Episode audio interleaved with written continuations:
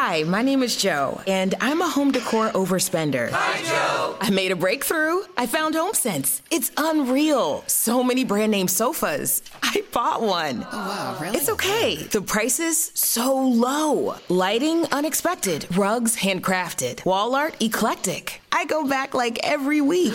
no, it's always different. New unique decor, same great savings every time you go. Field trip. HomeSense, standout pieces, outstanding prices. Pod Podcast is a founding member of the Odd Pods Media Network.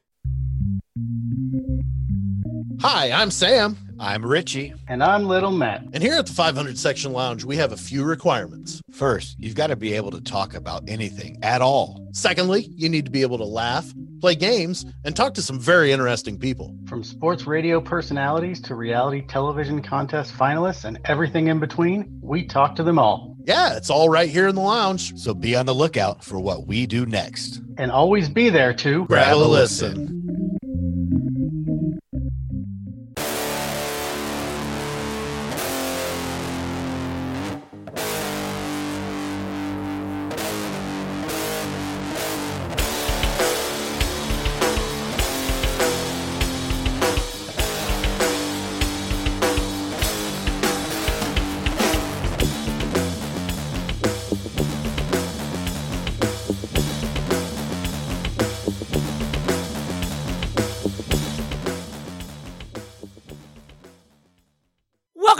Pod Askew podcast. I am CJ, and with me, as always, is my hetero life mate Rico. What's up, man? Do you understand the words that are coming out of my mouth? Man, ain't nobody understand the words coming out of your mouth. we did a little bit for you guys. There you Hi, go. everyone. And you would think that was planned. I mean, yes, I, I, we, we don't plan anything here. We're, we're, Shit. we're we're lucky. We're lucky we get a recording done. Um, it's true. what's going on, buddy? Oh, you know, I'm. I, I mean, I told you this, but like, I feel fucking kind of sick. I don't understand why. Maybe I'm maybe I'm missing out on you. Like maybe uh, all of a sudden I started feeling sick because because you leave my house. Or I that or some. you gave me something and then fucked off. I was Thanks gonna say. I brought some weird East Coast disease with. yeah, it's fucking ease. It's fucking. It's. I got the Jersey fucking devil syndrome in my fucking system. well, I don't know with all the Omen talk last episode. There might there might have been some devil. You know. Oh man. Oh man. Um. Yeah, man. We're we're here. Uh. It is. Christ, can you believe it's almost? It's, I, I, no joke. It's almost been a month since I've been there already. Like that's I know. crazy. To me. It, is weird. It's it's super fucking strange. yeah. Yeah. It, it's not as strange as you being in my house, but it was the, like it's it's a little it's a little strange. Like I, I feel like I'm I'm a little homesick. I'm I'm uh hetero life mate sick. Like I almost I don't know. It's, I tend to make people sick, so that works. you you know what it is? It's like when an amputee like years later like scratches an itch that of her limb that's not there. That's you and me right now. All right. I'm say so. scratching my itch and you're not here. Um, I yeah. You're my rash. Like, I- you're my you're my rash all the way from across the country. I'd rather be your rash than your balls. I'll tell you that because that's where my brain went for a minute. Um, well, you did leave your balls in Oakland. I did. I You did. did. You absolutely did. You I did. fucking. I found them. I found one. I I, think it was found one of your balls, and it was for some reason it was in the kitchen. Why the fuck did you leave your ball in my kitchen? Well, I spent a lot of time in there, so you know. It's true. Yeah, Uh, that's what you missed. You're like, did I pack everything? No, you forgot to pack left, left my testicles. Uh, I don't think we can airmail that. no. that that'll Uh. be expensive. It'll take at least 17 stamps to to uh, mail your testicles back to Jersey. We should talk about that real quick. How I actually ended up coming home with Steph's mouse, and she had mine, and we had to send the uh, little dongle pieces to each other. That was uh, it was almost you were sending each other your balls back and forth. It was Kind kind, of, of, yeah. Yeah. Um, I She mean, also, also, but I will say, um, and I, I don't even think I said this to you yet, and it's not for any reason except that just life. But um, she also sent a very nice card thanking me for coming out and surprising you and Mm. making your birthday as special as I could just by my presence, which I thought was sweet of her to say, and also a lie on your part. But that's okay. Well, I knew nothing about it, so it's not a lie. So you know, No, that- it's I, it's, uh, it's it's a lie in that I made it special because I kept you from getting laid for like ten days, and you were like, "I dude, you brought that up more than you re- I think you realize." I think I was hamming it up for the most part, but it was Sure. it was. uh, I mean, I mean, what are you gonna what are you gonna do? Yeah, what are you You gonna do? Um. All right. So that that aside, though, we we are here today. Um. You know, I'm fresh off the resumption of. I think that's the word I'm looking for. Resumption? yeah, That's a fucking word. I think so. If it's not, I just if it is, it is now. It is now, yeah. Of um Mark's board game nights. Uh, that started up again for the first time in like 18 months because of COVID. So right. was up there with all those guys last night. That was a lot of fun. Uh, Yeah. It's the most odd board game night we've ever had since I've been there. Uh, I find that hard to believe, to be perfectly honest. no, n- well, yeah, I mean that's it. It is hard to believe, but I'll tell you why. Because it was the first board game night to not actually feature a board game. We did not play a game the entire seven hours up there. Uh, are you just? uh, Is this you coming out? Like, what? What? What are you trying to tell no, me? you know, we just ended up talking and like because we had no, we hadn't talked to each other as a group in over a year. So I think it just ended up being like, the you guys put the board in board game night. you know, fuck you. no, trust me, I haven't laughed that hard in in quite a while. Like it's because oh, it's one- that, that's good to know. You just hung out with me. You and, Oh, and I laughed pretty heavily with you, but let me tell you something. Like, I listen. There's very few groups of people I hang out with in my lifetime, let alone in my current, you know, uh, scenarios, that I leave with my ribs hurting. Like that. Uh-huh. That place has always done that. Like, you, we had some laughs. Don't get me wrong. I had a fun. No, you, you left here with your ribs hurting, but it wasn't because you were It laughing. It's no, it wasn't from I- laughing. No, I fucked up and you ate shit because I was trying to help you. no, it was that fucking couch. Jesus. Um. Oh, oh, okay. Well, all right. Fuck you. but no, we are uh, we're here as a result because as if you pay attention to the show, and I've talked about the game nights before, I get in at very ungodly hours from doing that. So uh, we decided to go with a pretty simple franchise this week, uh, and uh, we did. We did. We're going to talk about Jackie Chan and Chris Tucker and Rush Hour. I I will say this: for the past three years and hundred and fucking fifty episodes, Actually, and, uh, plus, Acco- According to Spreaker, if you include all of our bonus content, this is our 200th piece of content that we're putting out. this is This is. This will be our Huh. 200th piece. Now, it's our 200th episode, but it's our 200th it's piece two of hundred content. piece of content. So, uh, mm, Mm, for the most of the time, in fact, almost entirely of the time, I, will do homework and I will rewatch what we're going to discuss, as do you usually, or I'll re, you know reach out on trivia and blah blah blah blah. This is the first time, and it was a mixture of I don't give a fuck as much, but it was also like I've also seen all three Rush Hour films so many times that I don't feel like I need to watch it. So this is actually the first time where I'm going into an episode without having quote unquote done my homework. My dog ate my fucking homework. Let's I'm I'm giving that excuse. Um also I just like I I liked all three Rush Hour films. I think they should stop. I don't think they should make another one. There's rumors for years that they're going to be making a fourth one and it's going to be set in Russia, which for me makes it seem like the sole purpose of that is to have the title be Russia Hour, which is just stupid. I'm actually Um, looking at that right now, and it's not making any reference to Russia specifically. It's saying they I- want to make the movie, but there's no reference to Russia anywhere. I I've heard off and on. Here's why it'll probably not happen is because of Brett Ratner. That's yeah, should, should we get the elephant out of the room here, or Yeah, let's um okay. There once was a man named Brett who, who uh, maybe I can come up with a limerick of this. Um uh oh, there once there once was a director named Brett who frequently was inappropriate on set. Jesus. it's yeah i mean we're we're laughing because limericks are funny but like it's really a th- this unfortunately is a franchise where like like whenever you talk about a harvey weinstein like led film where he was like really behind the scenes, like Dogma, or or or anything that like Miramax was like really heavily involved in, you kind of get like Ugh, or like Kevin Spacey or like Bill Cosby.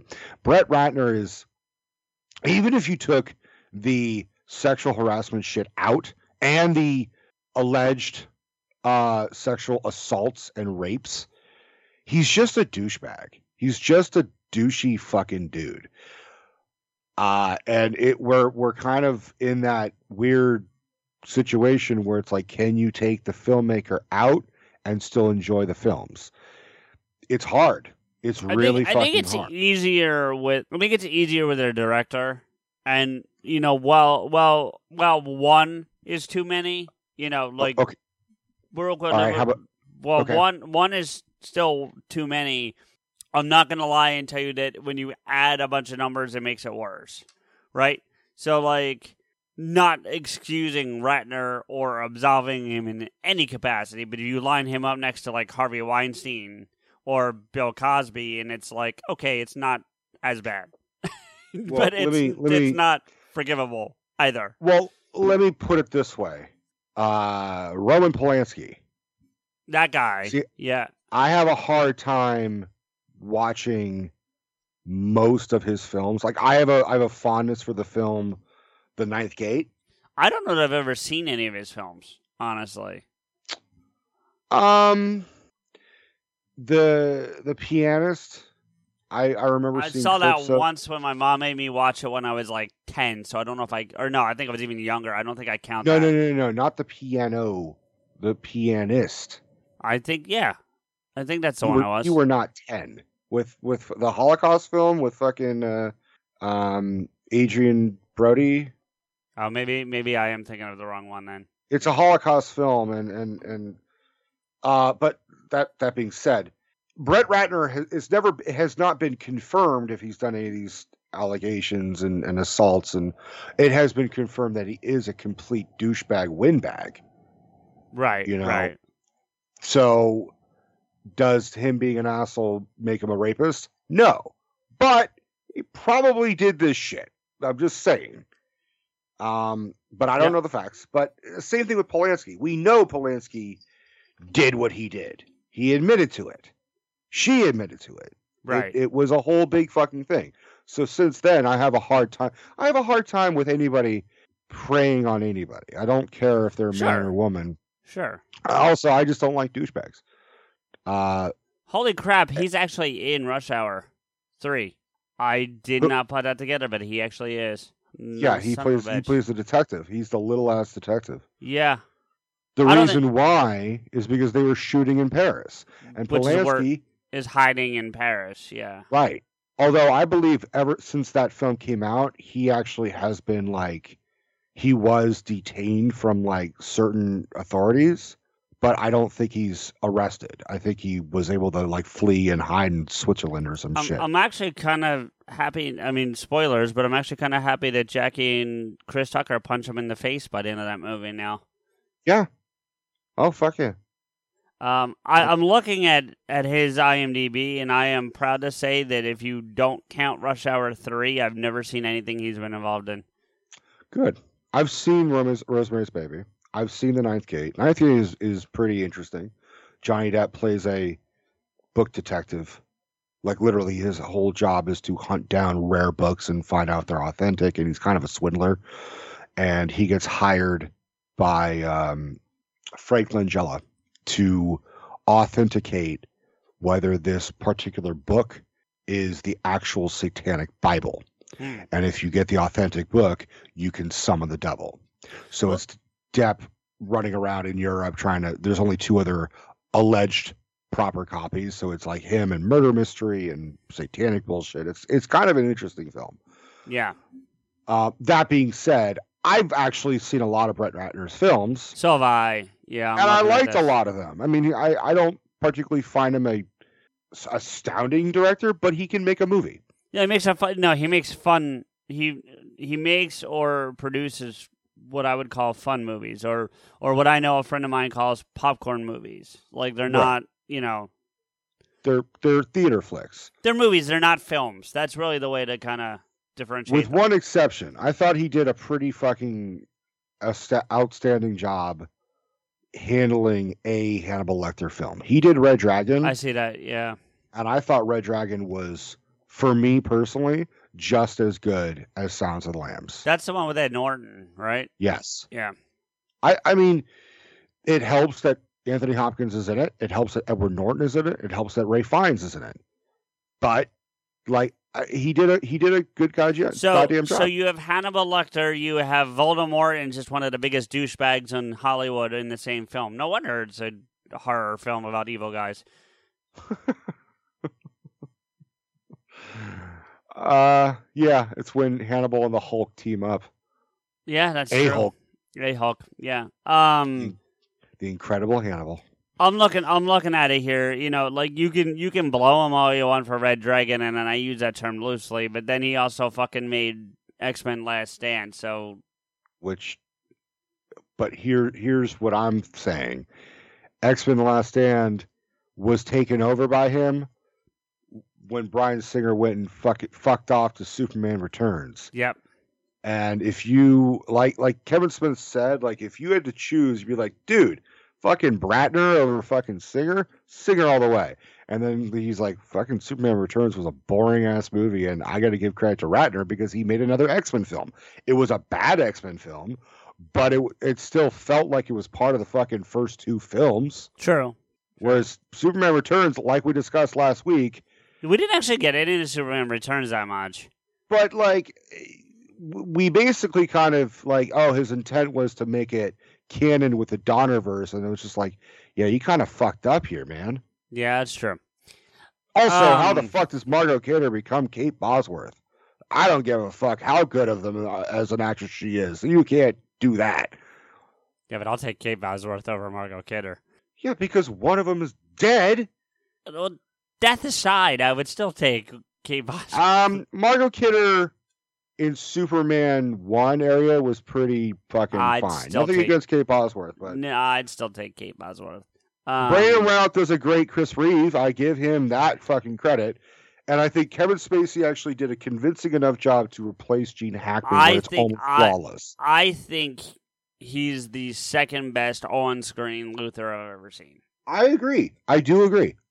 But for consistency's sake, he looks and sounds a little bit like Gene Hackman. And that might be what he was going for. Yeah. So Well, I hope so. But but that being said, Ratner did fucking X Men The Last Stand. And holy fuck, was that a movie? yeah. Yeah. Uh, Brett Ratner, and and I mean, since we're still talking about how much of a piece of shit Brett Ratner is, he's the one who fucking outed Ellen Page, now Yeah. known as Elliot Page. That's Right. my bad. I meant I, I fucked up. No, well, Elliot at the Page. at the time, you know, I think I, I I I appreciate, and I think fans of his and and supporters of his would appreciate you correcting yourself. However, at the time that the the incident occurred, he was still Ellen Page. He's now Elliot Page, and we acknowledge that. But at Right. the time, it was still Ellen. All right, now imagine you're Ellen Page. You're what, twenty years old, maybe younger. I, no, I think I think I'm talking for in fucking uh, X Men. No, I know I know what you're talking about. I'm trying to figure that out. For I think you. that came out in like 2006 or seven. I'm looking now. Hold on. Elliot Page must have been at the most 21. Let's If see. that. X Men Last Stand 2006. And according to this, we actually share a birthday. Seven years. Oh, really? Seven years younger than me, but same same day. Um, so eight, 87 to 2021. No, 19. 19. Okay, so I was very close. I was You right in the middle.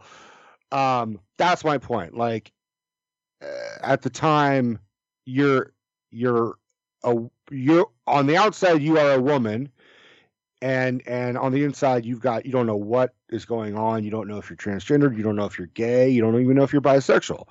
And for Brett Ratner to just out her at a party, well, it was a rap party. It was the rap party for X Men. Just Yep. said basically said Ellen's a lesbian. Like you don't fucking do that, dude. Like that's such a like that's a violation on so many levels without even being a violator on a physical level. So, eh, but we're I mean, look, we're we're trying to get this Ratner. I mean, he's a dirty Ratner, is what he fucking is. You know, we're we're trying to get all this fucking criticism of the man himself out of the way, so we could talk freely and be like, "Hey, man, wasn't Chris Tucker funny in this fucking shit?" Or, "Hey, wasn't it cool when Jackie Chan did a backflip like he fucking always does?" You know, we we're trying to get this hoopla out of the way, but it's hard, man. I I, I kind of not for nothing. I also have a fucking hard. I have a problem with the fact that he named his fucking production company Rat Pack Pictures. I'm like, you motherfucker Yeah. you dirty fuck.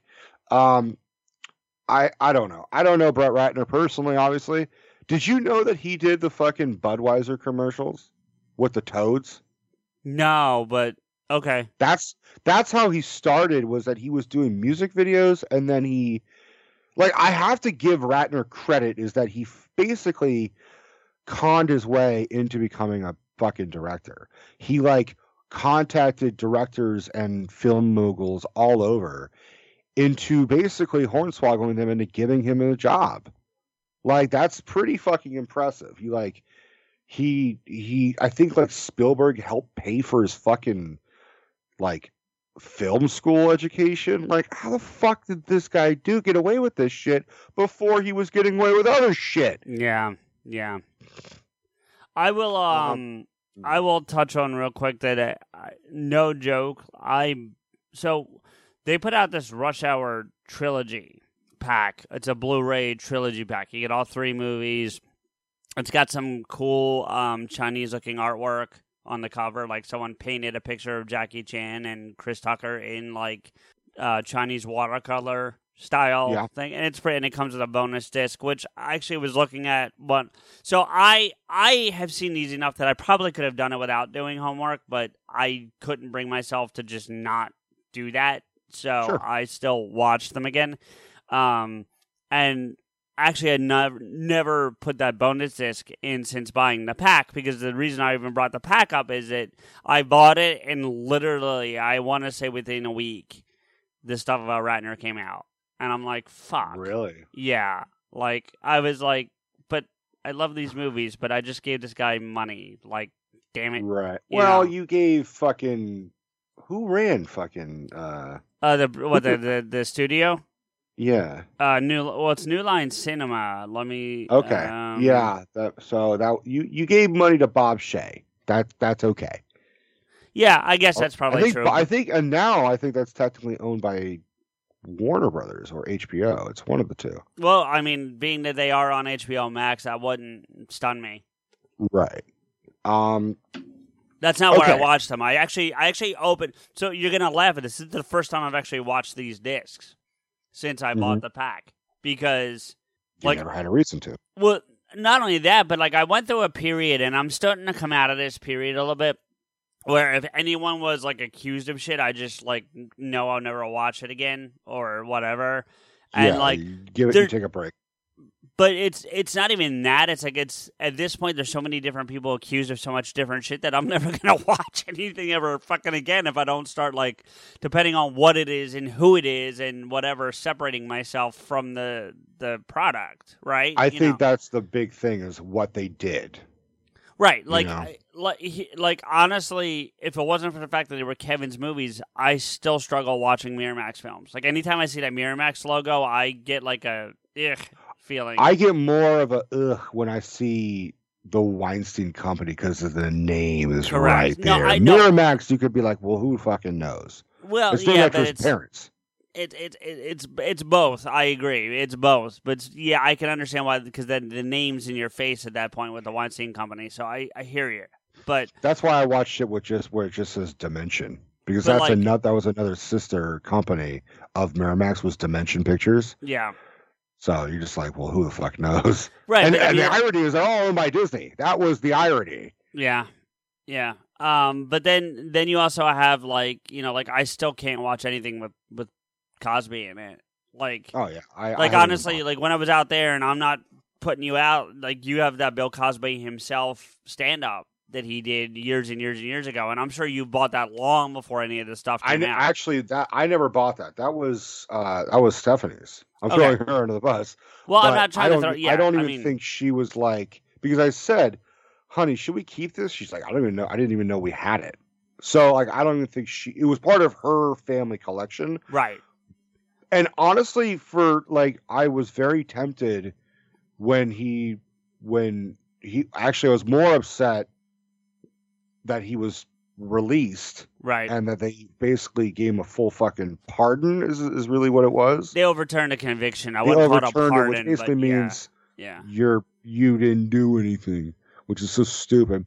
I honestly debate about whether throwing it away or not I, I for and I- about for about a minute. And I wouldn't have blamed you. And the whole point is not that to say, "Oh, you have this thing you shouldn't have." The whole point is that, like, even seeing it on your shelf just gave me like a cringe, you know, and not because you had it, but because it was on the shelf. Like, if I'd seen that anywhere, I would have had the same cringing feeling. So, Well, it's Yeah. it's funny. Like I, I see a lot of Louis C.K.'s and Bill Cosby's stuff, like at you, like when we went to Amoeba and Rasputin and shit like that. yeah, I see a lot of like I've seen used bookstores that sell used DVDs, and I went to one and there was like a whole fucking stack of Louis C.K. stand up and uh, Bill Cosby stand up and like complete seasons of the Bill Cosby show and like complete seasons of the of Louis, like shit like that. And so it's like there was someone out there who said, "Fuck these guys, I'm done." yeah. A lot of people. I I also see a lot of Ratner shit too. I'm not gonna lie. Like no, it's true, and and so like it's it's it's you know getting back to these this franchise like it's it, it's it's like I said I bought the discs and like within a, within a week the all the stuff came out of you know him Right. you know the the stuff came out about what he did, and so like I was really kind of like Meh, and so I didn't watch them for a long time. You know I never watched the discs, but even if like they were on like a channel, I would like pass. I wouldn't stay on it. Right. Whereas in the past, prior to that, if I stumbled across any of the rush hours, I'd be like, "Oh, good." You know, like if I was just channel surfing looking for something to watch, yeah, yeah, yeah. yeah. and I just hit rush hour, any of them, I would just leave it on at that point because I I always found them entertaining. You know, and I still find, and the good news is that even knowing what I know now, going back and watching them to get ready for this, I still find them entertaining. Like I, I can, I can, I can somehow, I guess, look past, not look past. I feel like that that's absolving, and that's not what it is. But I can separate it. I can. Mhm. I can look at these films and I can look at Jackie Chan and I can look at Chris Tucker because as far as I recall, Chris Tucker got very like not anti Ratner, but just anti anyone who was doing that bullshit. That you know, like he got real, Well, Chris Tucker became super religious. yeah, Uh, he became super born again Christian uh, to the point where he was like, I can't be in any movies that involve me cursing anymore. So, like, all of his earlier shit, Friday, you know, Friday, um, even if you, I mean, he actually doesn't swear because they're PG 13 movies, but he doesn't swear as much as you think he does Mm-mm. in like rush hour films or like uh uh I mean he swears the most in Friday and um I mean he barely he barely swears in Fifth Element. yeah, it's mainly shit. I think in Fifth Element, it's shit, Korben. You know, like Yeah, I mean and even then he uses as a way of like you know fuck off is essentially Yeah. what he's saying. Yeah, and he doesn't. You're right. He doesn't curse very much. Like honestly, it's so funny because when I was watching, I think the third Rush Hour, um, I happened to glance up for a moment because when the movie's like loading and starting, I don't pay attention to all the like you know the pre like if you copy this and you're going to jail and because I know it's there and I know what it says. I don't need to read it. Right, right. So- right. And I happened to glance up when I put the rating up because it always puts the rating up in advance, and it said PG thirteen, and I remember thinking to myself like, was this one a downgrade? For, and I actually had to look up the other two They're because it, it's really funny because it did all three of them feel like R rated, not R rated movies. If that makes any kind of sense, They're- like. like they don't even have that one fuck, you know, that one No, I don't think there is in any of them. No. None. No, To the best of my knowledge, no. Um, but even then, like I think the biggest swear word Chris Tucker says, I think is in the second one where he's like, "We could have been something, but you a crazy ass bitch." You know, like Yeah. when he fucking knocks out the fucking Oh, Tucker. whatever. Hmm? You said Jackie Chan. Are you talking about Tucker? I meant if I said Jackie Chan, I meant Chris Tucker. I'm I don't know what's wrong with me. Well, no, but even no, he says shit quite a few times throughout the films. That so I mean, depending on how you, where you put the word shit in the you know in the the heavy then weighing out of curse words, he Well, says well, shit I- quite a quite a bit. So I mean, it's it's not a heavy word. It's just you know. Well, it's interesting. I didn't think about this until recently, but like shit is the word that is used most prominently in like the Disney Plus shows. Like all the Marvel shows, especially Falcon and the Winter Soldier, they say shit at least once an episode, which I found really fascinating because I'm like, one, it's Disney, but they're also trying to be as edgy as possible without saying fuck, so they're going to use shit as much as possible. Sure. You rewatch it, it's it's really rampant. Well, hell, I mean, it's one of the most famous scenes in Endgame. I think. Yeah, I mean, it, it, it's definitely one of the funniest random. Okay, maybe not maybe the- not famous, but funniest for sure. Yeah. I mean, just to prove my point, it took me a couple seconds to realize what you were talking about. But like, Yeah. with the when the kid is saying shit, he's like, "Well, you know, no, no, no, that's mommy's word." You know, mommy blah, blah, owns blah, that word. Only mommy can say it. It's like, "What are you doing up?" It's like, "I'm doing important shit here." You know, right. that that is oh, oh man, that's still one of the funniest parts. But It it, really took me a couple yeah. seconds. But that's Disney getting as edgy as possible. You, the point is, is you could make the Rush Hour movies R rated, and it's really surprising that they didn't. Because it's, it's not like it's a family film. no. Well, I mean, it, it it depends on the family. Like, I think if you have teens, you know what I mean? Like, if you got 13, 14 year old kids, and you want to have a family night, you could put Rush Hour on. You could put Rush Hour on if it was R rated. If if you have 13, 14 year olds, you know Depends on the? Like, family. Some families are not okay with that. You would be okay with true. that, and that's fine, and there's nothing wrong with that. But there are some families that are not okay with that. that's that's true. you know, that's so, true. Whereas they whereas they would be okay with what you get in Rush Hour and with what you get with a lot of the, with the MCU. You know, so I mean, but like even still, it's it's on its it's on. Like it's really an R-rated film, just doesn't happen to be rated. that. I mean, like Chris Tucker is trying to get pussy as much as possible. oh yeah, the whole fucking oh thing. yeah, He- yeah. But he doesn't call it pussy; he calls it mushu. So Or- therefore, it's family well- friendly-ish. I don't think he starts that till the second one, but yes, yeah. But you see what I'm I do, saying, I like, do. and and you know, he's there's that whole voyeur fucking sequence in the second one where they're like, Oh, know, they're- watching they're fu- Isabella get undressed or whatever. Yeah, Yeah, man. Like there's a, there's a lot, uh, and even in the third one where he's a fucking uh, a traffic cop or whatever, he pulls over two women, and he makes fun of the heavier one. Yeah. Which, by the way, that's Liv Tyler's sister, Mia Okay. Tyler, okay, The, as he puts it, the fat one. yeah. Which yeah, Which- not not the word I would use to describe her, but sure. No, but like you look at you, but if you look at her again, you're like, oh my god, it is kind of like a chubby Liv Tyler. No, I, I, I, hadn't thought of it that way, but she did look familiar. Like when I remember when I watched, because I watched the third one today, when I was watching, I was like, I feel like I know sure I should know her from somewhere, and I don't know her, but she looks She- like like she's got that so- Tyler face, right, You know? right. So I, Um, I, I fucking, I, I was like, God damn, Chris Tucker is missing out. He's like, you could have the fat one. I'm like, you fucked up. Damn, she's fucking hot, dude. She's beautiful. so should Um, we should we talk about should we talk about the order in which we like these things? Sure. These three. Because that's that's actually the order of when I watched them. Okay, so for for Because- me for me it's it's literally two one three. It's the same. Yeah, Same for me. I I and think that and that's the joke is that I saw these out of order, but only because it wasn't.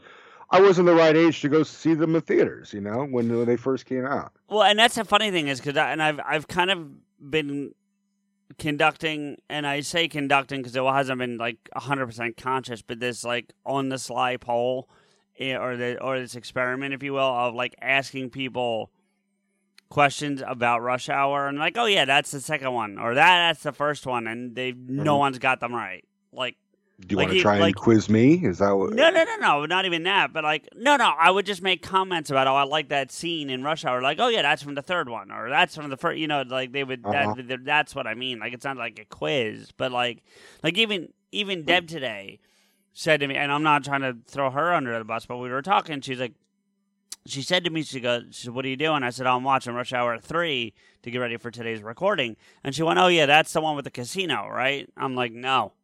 No. You know, but that's the kind of thing that happens all the time. Like I've said something about the first one to somebody, and I go, "Oh, that's a casino one."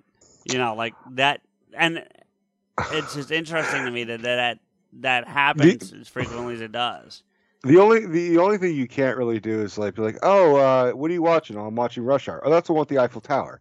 No, that's the third one. No, no, no. The first one they're in Paris. Why the fuck would they be in Paris in the first one? Yeah, yeah, You know that that that's that's the one that's completely sort of out of left field. Like it makes sense for them being in L.A. the first one. It makes sense for them being in Hong Kong the second one. or at least for part of it.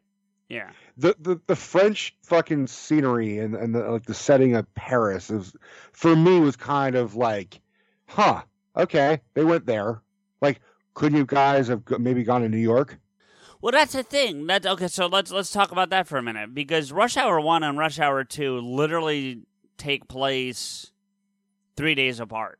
Uh, is it three days or three weeks? Three days Okay, because you and I talked about this on an episode. did we? We we did, yeah, yeah. I don't remember what it was. We were talking a little bit about Rush Hour because I just rewatched the Rush Hour movies for whatever reason, and we we actually made the discovery or or whatever that it was such a brief amount of time between the ending of one and the beginning of two where it's but and it's either three weeks or three days You- i think either of us are right Um, I'm I'm actually checking it out now. Uh, all right, let's see. It's playing now. Got this the subtitles going. You just told the girls to sacrifice a goat. Don't be. Uh, I've been here three days and ain't none, done nothing but work your cases. So yeah, this whole fucking thing about them being like brothers and and fucking best friends is i mean like i'm glad they get along but like it's it's a pretty big assumption that they would be as close as they are after just three days Well, the brothers thing. Well, no, the whole thing. You got to figure it's about a week in L.A. prior to that in the first film. So you're talking a week in L.A. and we're looking at two weeks now. But still, um, I'm also say the brothers thing doesn't come up until the third one. Them being like brothers. right but in the middle of two and three they had a big fucking falling out Right. what I'm saying? But it's also a three year gap. So there's a lot that could have happened in between. Sure. You know, so like he he shot his fucking he shot isabel in the head the neck. N- whatever Well, there's a difference between the head and the neck. not when she can't fucking you know so she wor- you know works at el pollo loco Well, yeah, but she gets it once the droopy out. Once she can blink again, she gone back to the Secret Service. So I don't know if you can go to fucking El Pollo Loco and then go back to the Secret Service. I don't I'll- think there's a you can go flip flop and be like, hey, I, f- I flipped burger, I, I made fried chicken t- on a Tuesday and I wouldn't save the president on a Saturday. I'll do you better. I didn't know there was an El Pollo Loco on the East Coast. I thought that was a West Coast chain. I didn't know there were any of those in New York. I I think the joke is that he was, I think he was make, I think because he's like, well, first off, that joke didn't even fucking make it very well in the goddamn movie. right. Gefilte fish. you know that that that we'll get to them, but the outtakes during the credits are some of the best things I've ever seen. Uh, all right. So going back to what you were saying, I watched two first. I was in LA. My dad and I were visiting family friends, and they happened to have two on tape, and I had never seen it, so I watched it because that's all they had. It was that and what some other random fucking movie that I probably watched for the first time. I don't know. And uh goddamn, dude, I I, I love the second one. I think the second one's inf- I mean, I think it's way funnier than all of them. I also totally dug the villain. I thought Ricky Tan was yes, I agree. was a pretty like charming and smooth and oily fucking Chinese gangster and So, really quick, uh, just for the sake of I looked it up because it was easy. The closest El Pollo Loco there is t- to me, and I'm close enough to New York to to use my my address as a uh, as a starting point. The closest one is in Lafayette, Louisiana. So, so there are no El Pollo Locos in in the East Coast. So I don't But know. he wasn't. He wasn't saying it was in the East Coast, was he? Well, they were in New York when she got shot. What did she travel west? Okay. Well, here's the here's the thing. He's. I don't think she actually did work at El Pollo Loco. I think Chris Tucker Just said it. just said it because El Pollo Loco is a West Coast thing, and and Sure. he he may be from Alabama or Atlanta, where the f- I don't know where Chris Tucker's from, but he's definitely not from L.A. Sure. Can we talk about? Can we talk about how that dude's got way too much money to be an LA police LA police officer? I sure he has way too much money for being an L.A. police officer. No, Done. I'm serious, dude. No, like like there's no way he's driving a 1970 looks like a 72 Corvette Stingray on an LAPD even a detective's salary. I envision that that was that was. uh I always kind of imagine that was willed to him by his father. Okay, even if that was willed to him by his father, first off, it's in really good shape, so he had to have gotten it like worked on. Second of all, just alone going to the second film, that suit that they buy with the Jeremy Piven scene, that suit alone's a couple, you know, at least a thousand dollars. Uh, yeah, it's it's a bit excessive. It's it's uh, He it does doesn't not. make any sense. Like you got, you got. This is where you at least have to give Bad Boys, the film franchise, some credit. They address that. They say that Mike Lowrey, Will Smith's character, has this trust fund because it's a constant thing in that franchise of like, Right. you know, I ain't got no trust fund. That's a constant Martin Lawrence line throughout the franchise. You know, they at least address the fact that he's driving, why he's able to drive a Lamborghini and a Porsche and have you know two thousand dollar suits that he's you know doing police work in, which is a whole different issue. But still, I think he was just from royalty. He's the Fresh Prince, you know. It's just Sure, he just got sure. that fucking royalty money. But you know what I'm saying? Like they at least address that in that franchise. Whereas this, like Chris Tucker, like if you do the math, he didn't do any real police work for almost a month. Bet- you're talking, uh, well, between two and three. Or No, between one and two. from the start of one to the end of two, it's almost a month. Like he, he he's technically working. I guess he's technically working for the FBI in one, but you don't really like that's it. He is, but he's not. And then he goes off to to China or Hong Kong, which at the time had just become part of China. Um, but he goes to Hong Kong with Lee. But then they end up in. I mean, that whole movie I think takes place over the course of a week. I would say, If that. yeah, you know. But and then they go to on vacation in New York. you know what this is? This is exactly like the same time frame as like the Dark Knight movies. And you could use the same argument because like fucking Batman at the end of Batman Begins is like, oh yeah, there's this uh, guy who's you know stirring up trouble, and it's a, it's a Joker card. And the Dark Knight starts, and it's the Joker before he's even like the Joker Joker, like he doesn't even have his fucking suit and shit. is you know he hasn't robbed the from the mob yet. So like that's only he's been fucking Batman for like maybe a month, maybe two, and then at the end of two he fucks off and disappears for eight goddamn years. That's basically what this Rush Hour See, thing I, is. is I Chris I- Tucker doesn't do anything. I also, I and we've had the discussion before, and I don't want to get back into it. I also disagree with you on that time frame between Batman Begins and Dark Knight. I think I think there's a bigger gap there than you you give credit to. But that's a that's a Uh, different conversation, if- if they're saying we don't know who this guy is, right? and he keeps leaving these Joker cards around. You can argue it stretches out to maybe six months. I'd say six months, maybe a year. Honestly, Okay, so even still, Batman has been Batman for about a year max. that's better than in three days.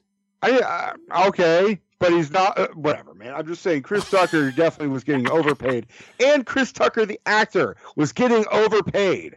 By the way, Uh well, I mean, I guess twenty million dollars to scream at Jackie Chan. why not? Well, they need to call me because I could do that shit. Listen, someone we know that we will not name gave us gave us the advice once that you don't know your worth until you find out what someone's willing to pay you.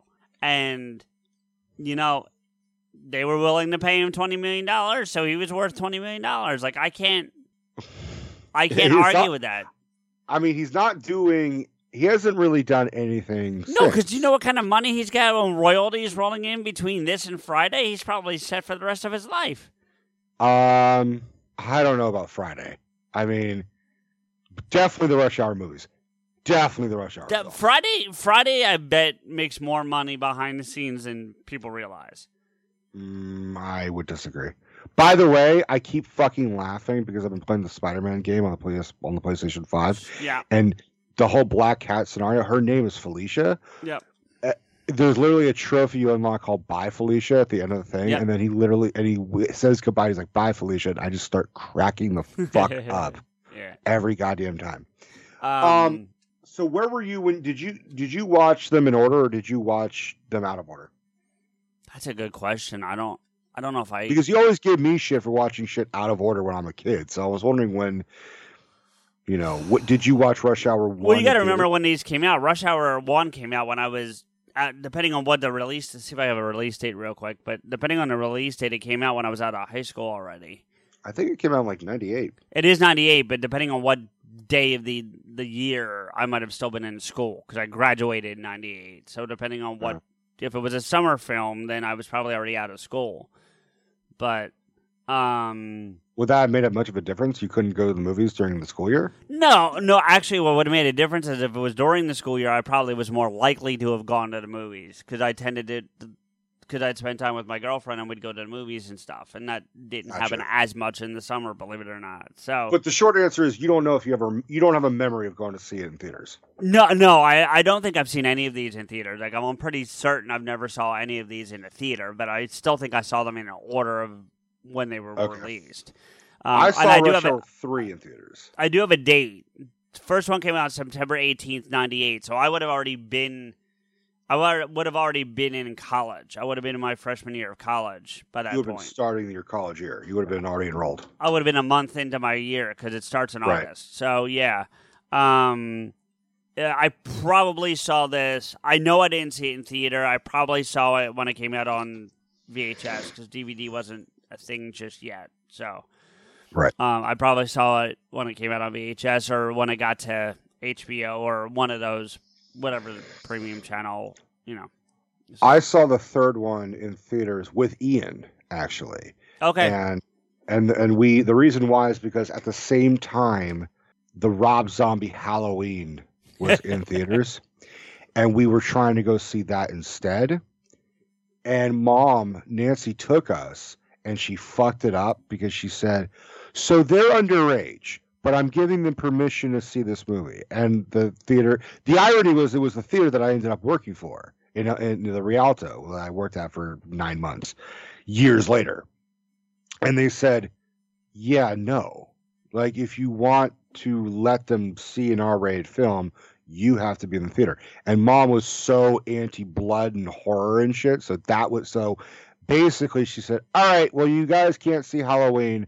So what else do you want to watch? And Ian didn't even really want to watch Halloween that much. He's like, "Can we do Rush Hour 3? I'm like, "Oh, fuck. Fine. We'll do Rush Hour 3." and mm-hmm. it was fine. It was not because I hadn't seen the new Halloween. Uh, I, ultimately, Rush Hour Three is a better movie than Rob Zombie's Halloween, but that's beside the fucking point.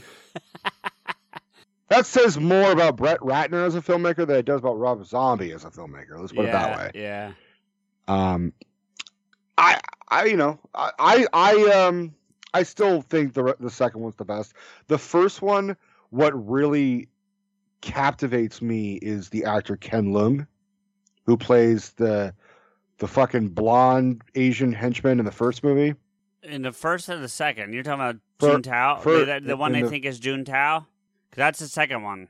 No, no, no, no, no. The first one, the guy's like, uh, uh, here, clean yourself up. You're bleeding. Oh, you're right. You're right. That is the first one. You're right. My bad. Yep. Yep. Yep. The guy, yeah, the guy says, the guy who says it's just rush hour and then shoots the fucking dudes in the head, which, okay, that's a, you had to put the, ah, ah, ah, he said the line, he said the line in the title of the movie. yeah. Yeah. Yeah.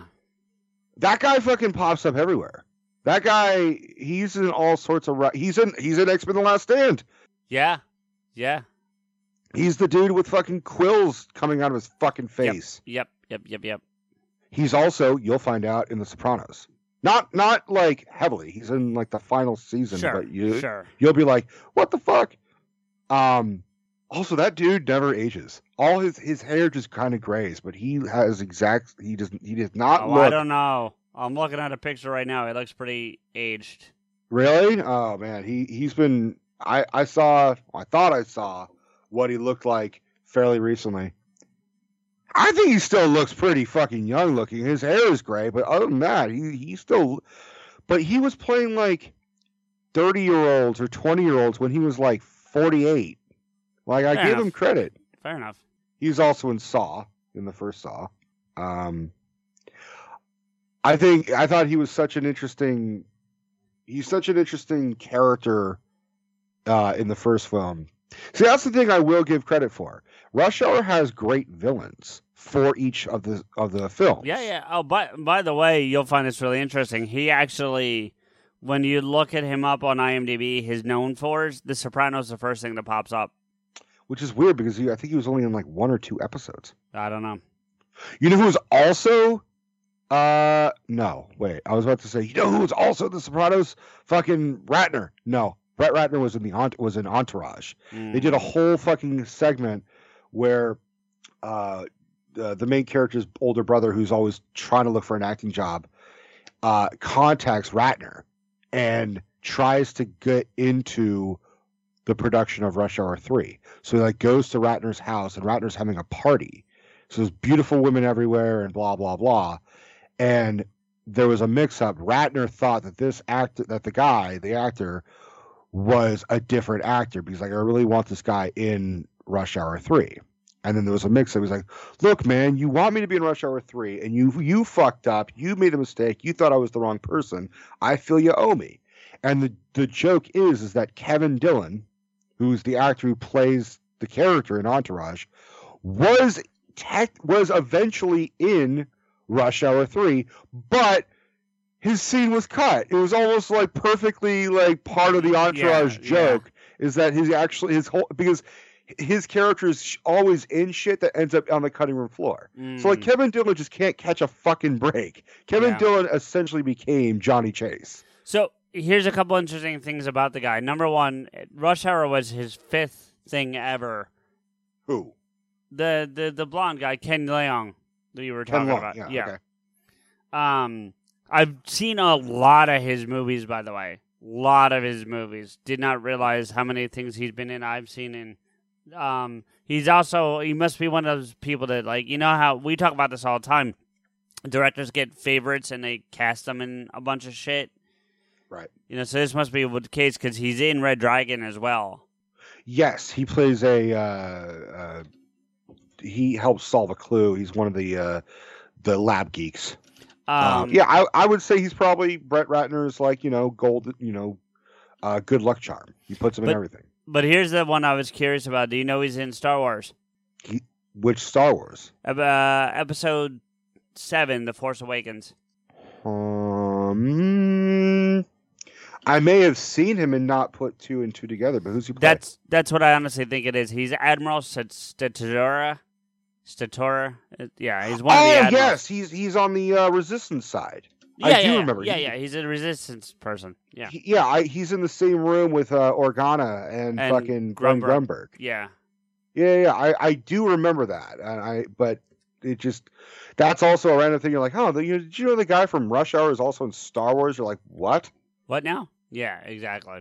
Good So- for him. Good for him Yeah, for no, still fucking like you know acting and Yeah. shit. He's Um, he, he was on Oz. He's on. You know, He, he is one of those actors that is consistently doing shit. he's I want to see him play John Cho's older brother. What? He's in Inhumans, that TV series, the X Men Inhumans show. He was on that. Oh, is he? yeah, I forgot Um, about that. I watched it. It was good. I liked so- it anyway.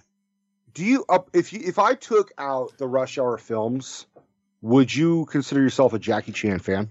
If you take out the Rush Hour fans films, uh, Yes. Like, were Yes. you a fan of like Rumble in the Bronx and Drunken Master and shit like that? I've never seen them. I know he's in them. I'm aware of them, but I've not actually seen them. So I I want to say yes and no, and here's why. Because I'm a big fan of what he's capable of doing, and I know he's doing a bunch of that stuff in these other films as well, like the the the, the flips and the. Because let, let's talk about very briefly, and we can we can just touch on it and circle back if you want. Is Jackie almost does 100% of his own stunts. Like he very he rarely does do all of his own stunts. I think every once in a while, and I mean like like I'm talking one in every 500 things does he have someone else stand in for him, but I think it's very rare, you know, if at all. Mm, right. You know, I'm not, yeah, no, I'm not taking away. I'm saying that like maybe once in a while the studio's like, okay, that's even too dangerous for Jackie. you know what I mean? Like I don't think so because he's definitely almost died numerous times. Like he almost and- died during Rush Hour One. he's broken a bunch of stuff too. I know that. Like the the Oh yeah, he, stuff he that has a he has a hole in his head that he actually has a plug in. okay that Yeah, a hole in his, a hole in his skull that he actually like has like a plug because he like fell from a building, went through a whole bunch of fucking um, what are those fucking things called? The the uh, the awnings. He fell through a bunch of awnings, so it cushioned his fall, but he landed his head on sidewalk, and cra- and he actually popped his eardrum, and cr- and cracked his skull and blood was spilling. out. I mean, he almost fucking legit died, and he almost died making Rush Hour One. Remember that part in the beginning where he's um he's on like the pier and he's doing detective work and all those shipping crates, and then all of a sudden those two shipping crates Yes. slam into each other at the last second. Yeah. Hit if you watch like if you watch that. They, they slam into each other about half a second after his head clears it. Yeah. Like there, there's a gazillion things that could have gone wrong where he could have smushed his fucking head, and for what? For a fucking movie called Rush Hour. So, I don't think he's going to be doing anything else for a while. I think Jackie Chan's finally has slowed down. What even says that on his IMDb? It says that in the 2000s, the aging Chan grew tired of being typecast as an action hero and prompted him to do more emotional films. And it lists off a few things. Um, he did. He uh, did something recently called The Foreigner that was basically if Jackie Chan did Taken or Rambo. Is essentially Mm. what it is, mm. which I want to see. I've heard it's good. I'll say I'll tell you this. The one the one thing that I know I've seen him I've seen okay, so this is what I've seen him in. I've seen him in the Rush Hour films, obviously, mm-hmm. the three Rush Hour. Right, right, right. The first one he did with Owen Wilson, because I didn't I know they Shanghai Shanghai Noon. Noon. Right. That's the one I saw. I didn't see the sequel. I saw Shanghai Noon. And the reason why I saw that it was a it was a bad date that I went on. But that's a different conversation. Wow. Well, we'll just put it this way. I thought I was going to get Mushu and we ended up watching that movie instead. So, um just to stick with the par lines. And then I did see and enjoy his role in the new Karate Kid or whatever the whatever the the I forget the the remake that they did. It's called The Karate Kid. but his his version and of Mr. Miyagi, even though it's not Mr. Miyagi, but this that that that mentor role It's that he Mr. Han, I believe is what it's I think that's what it is. Yeah, that sounds right. Um, but I liked his his portrayal, and that was a lot more, you know, to the point of this thing on his IMDb about it being being a little more emotional. You know, so well, especially since like he doesn't have to do a whole lot of crazy martial arts because he's just slapping kids around.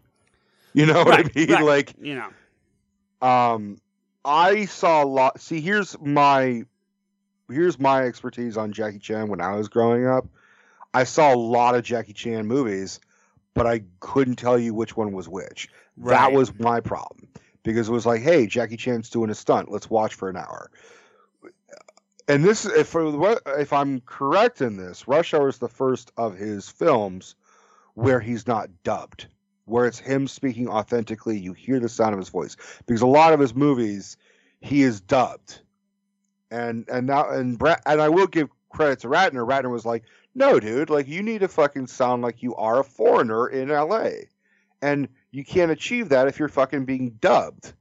You need to sound Uh, like you're off the boat. it, I'm I'm not disputing anything you're saying. I can't. There's nothing in here that's saying one way. That's one of the other. first things at Trivia and Rush Hour is what I saw. No, I, no, I'm just looking at his IMDb. Here's the one thing I will tell you. It's kind of interesting. Um, you curious to see how many see hear the languages he speaks? I know he obviously he speaks English, but I think he also does speak both Cantonese and Mandarin. Correct. I think he probably gets along in Japanese. Yep. Um, and I think randomly he speaks like French, if I remember correctly. No, at least not according Okay. to this. He he speaks fluently Cantonese, Mandarin, and English. Uh-huh. Believe it or not, they say he speaks fluent, and he does because when he's just talking, he does well. he, he mixes up a couple pronunciations, but he's fluent. yes, I would agree. And then I think the problem is he doesn't understand um, uh, American expressions very well. that's that's fair. And then and then also um, American Sign Language. So those are the those are the things he's fluent in. That's that's interesting. No, and that's a fucking random curveball. But he also speaks proficient but not fluent, and there's a difference just for the for the audience. Um, German, Korean, Japanese, Spanish, and Thai. What the fuck? yeah, yeah. I mean, I guess if he's doing all his traveling, he could probably like look. Anybody who speaks more than one language uh, deserves my respect. Which is why I always. I was always like, I never, I never understood anybody who said, "Well, this fucking person at this liquor store should learn to speak English. This is America." Yeah, I don't. It's like, yeah. dude, they fucking like they're sp- they're learning a language to work and give you Doritos. Calm you- down. I, I do listen. I do. First off, this is, and I, I, don't know if I want to get into a whole conversation. on. I don't care that you speak a foreign language. That's all good and fine, right? But if you're going to do a job that involves dealing with customers, I think you need to be proficient at least at English. I'm not saying that you can't. You know what I mean? Like I had a delivery guy the other day. I did DoorDash and got some food delivered, Chinese food actually, ironically enough, that I had delivered, and because it's DoorDash, it's not one of the delivery drivers from the from the Chinese food place.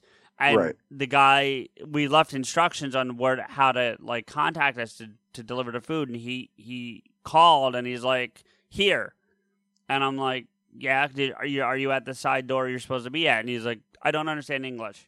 Then then you shouldn't be. I'm sorry. I mean, like I'm not saying don't you can't have a job, but you have to. You know what I'm saying? Like you shouldn't be a solo delivery driver. Then I, think. I, I, think there's a I, I see what you're saying. I'm not saying anything against you, but I think in that circumstances, this was recent. This was the other day. This was two days ago. Yeah. Okay, so I think post COVID, anybody's grateful for. I think any company's like, fuck it, you're hired. Can you drive? Can you deliver well, uh, food? Sure. Um, but even even before that, like I, you know, like I've.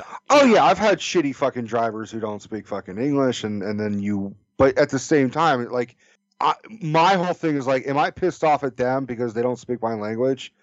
Kind of, but at the same time, like, hey man, they're doing fucking better than me. They don't, they barely speak language, and they got a job. There's been plenty of opportunities, CJ, where like I speak perfect fucking English, and I have not been able to get a job. Yeah. just yeah, because, Yeah. like, it's no, just- no, for it- sure. I'm not saying that's the only thing, and I'm and believe me, like I'm all for people learning and getting better, and like so, like I'm not, you know, because like I know, you know, I've seen people to your point of you know where two people who speak a foreign language are speaking to each other, not even in a customer service capacity, just having a conversation. They're speaking whatever foreign language they're speaking, and I've had people be like, "What the fuck? You should be speaking English." I'm like, "No, I don't give a shit. If you're talking to each other, then you know whatever. Like I don't care. That's not my business." Yeah, I, but, you know. I, I've seen too many fucking people try and be like, you know, stop speaking Spanish. This is America. Um, well, I, technically, it's actually old Mexico. If you really want to be a dick, right? Yeah. You know. Um, couple quick So- things. oh God, sorry. I, I was just gonna make a joke. I'm like, it, it actually makes more sense that Jackie Chan would be fluent in fucking ASL. This dude's been a master of hands for Oh, fucking for ever. sure. Yeah, yeah, yeah. No, I think that The, I, only, I the only difference is when he does fucking uh, when he does ASL, he has sound effects. yeah. Um, you, you imagine him giving fucking directions like when you get the wall, you've gone too far. That's so funny. Um, hold on. Uh, okay. Um, so a couple of things you might just find interesting, real quick. First off, just getting back to the conversation we were having about um, this feeling like an R-rated film without it being an R-rated film, or the franchise feeling R-rated without being R-rated.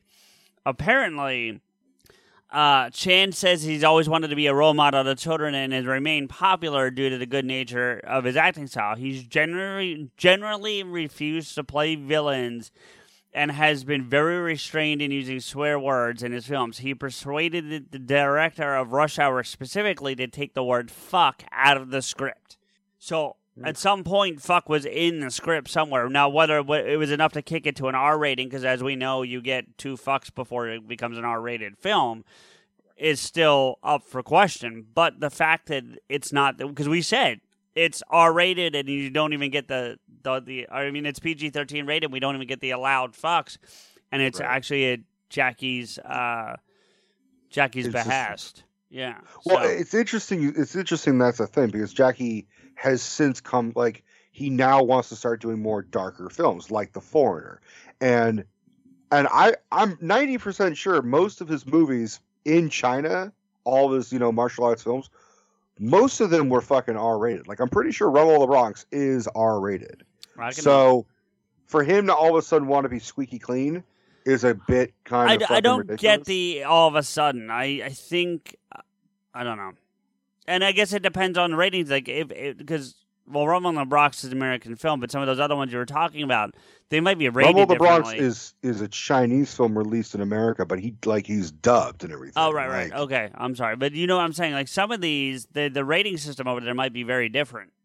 You know, Uh, I don't know. Did I'll tell you? I'll tell you two fucking random ass facts about Jackie Chan. Right? He's actually like an a classically trained singer. yes, I saw that too. Um, and he doesn't believe in leaving any of his kids any of his money. I don't think I saw He- that, but I believe you. He flat out does not want them to inherit any of his money. In fact, if he dies, I think it's going to be donated to charities. He wants his kids to Earn. earn and, and and not be spoiled, which is just a.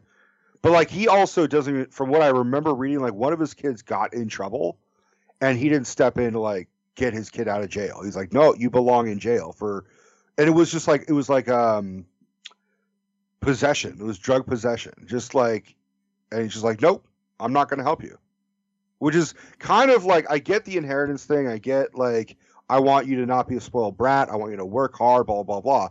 But it's kind of like you could just step in and get your kid out of jail. Like I don't know the circumstance, but it was just a random ass fucking thing that I heard Right. about Jackie Chan. Well, I mean, there are people like that. I know, I've heard of other people that are similar like that. Like they they don't want their kids just living off what they did. They want them to earn their own money. I've heard that before. True, but the like I think his kid is still in jail. Oh, maybe. I mean, yeah.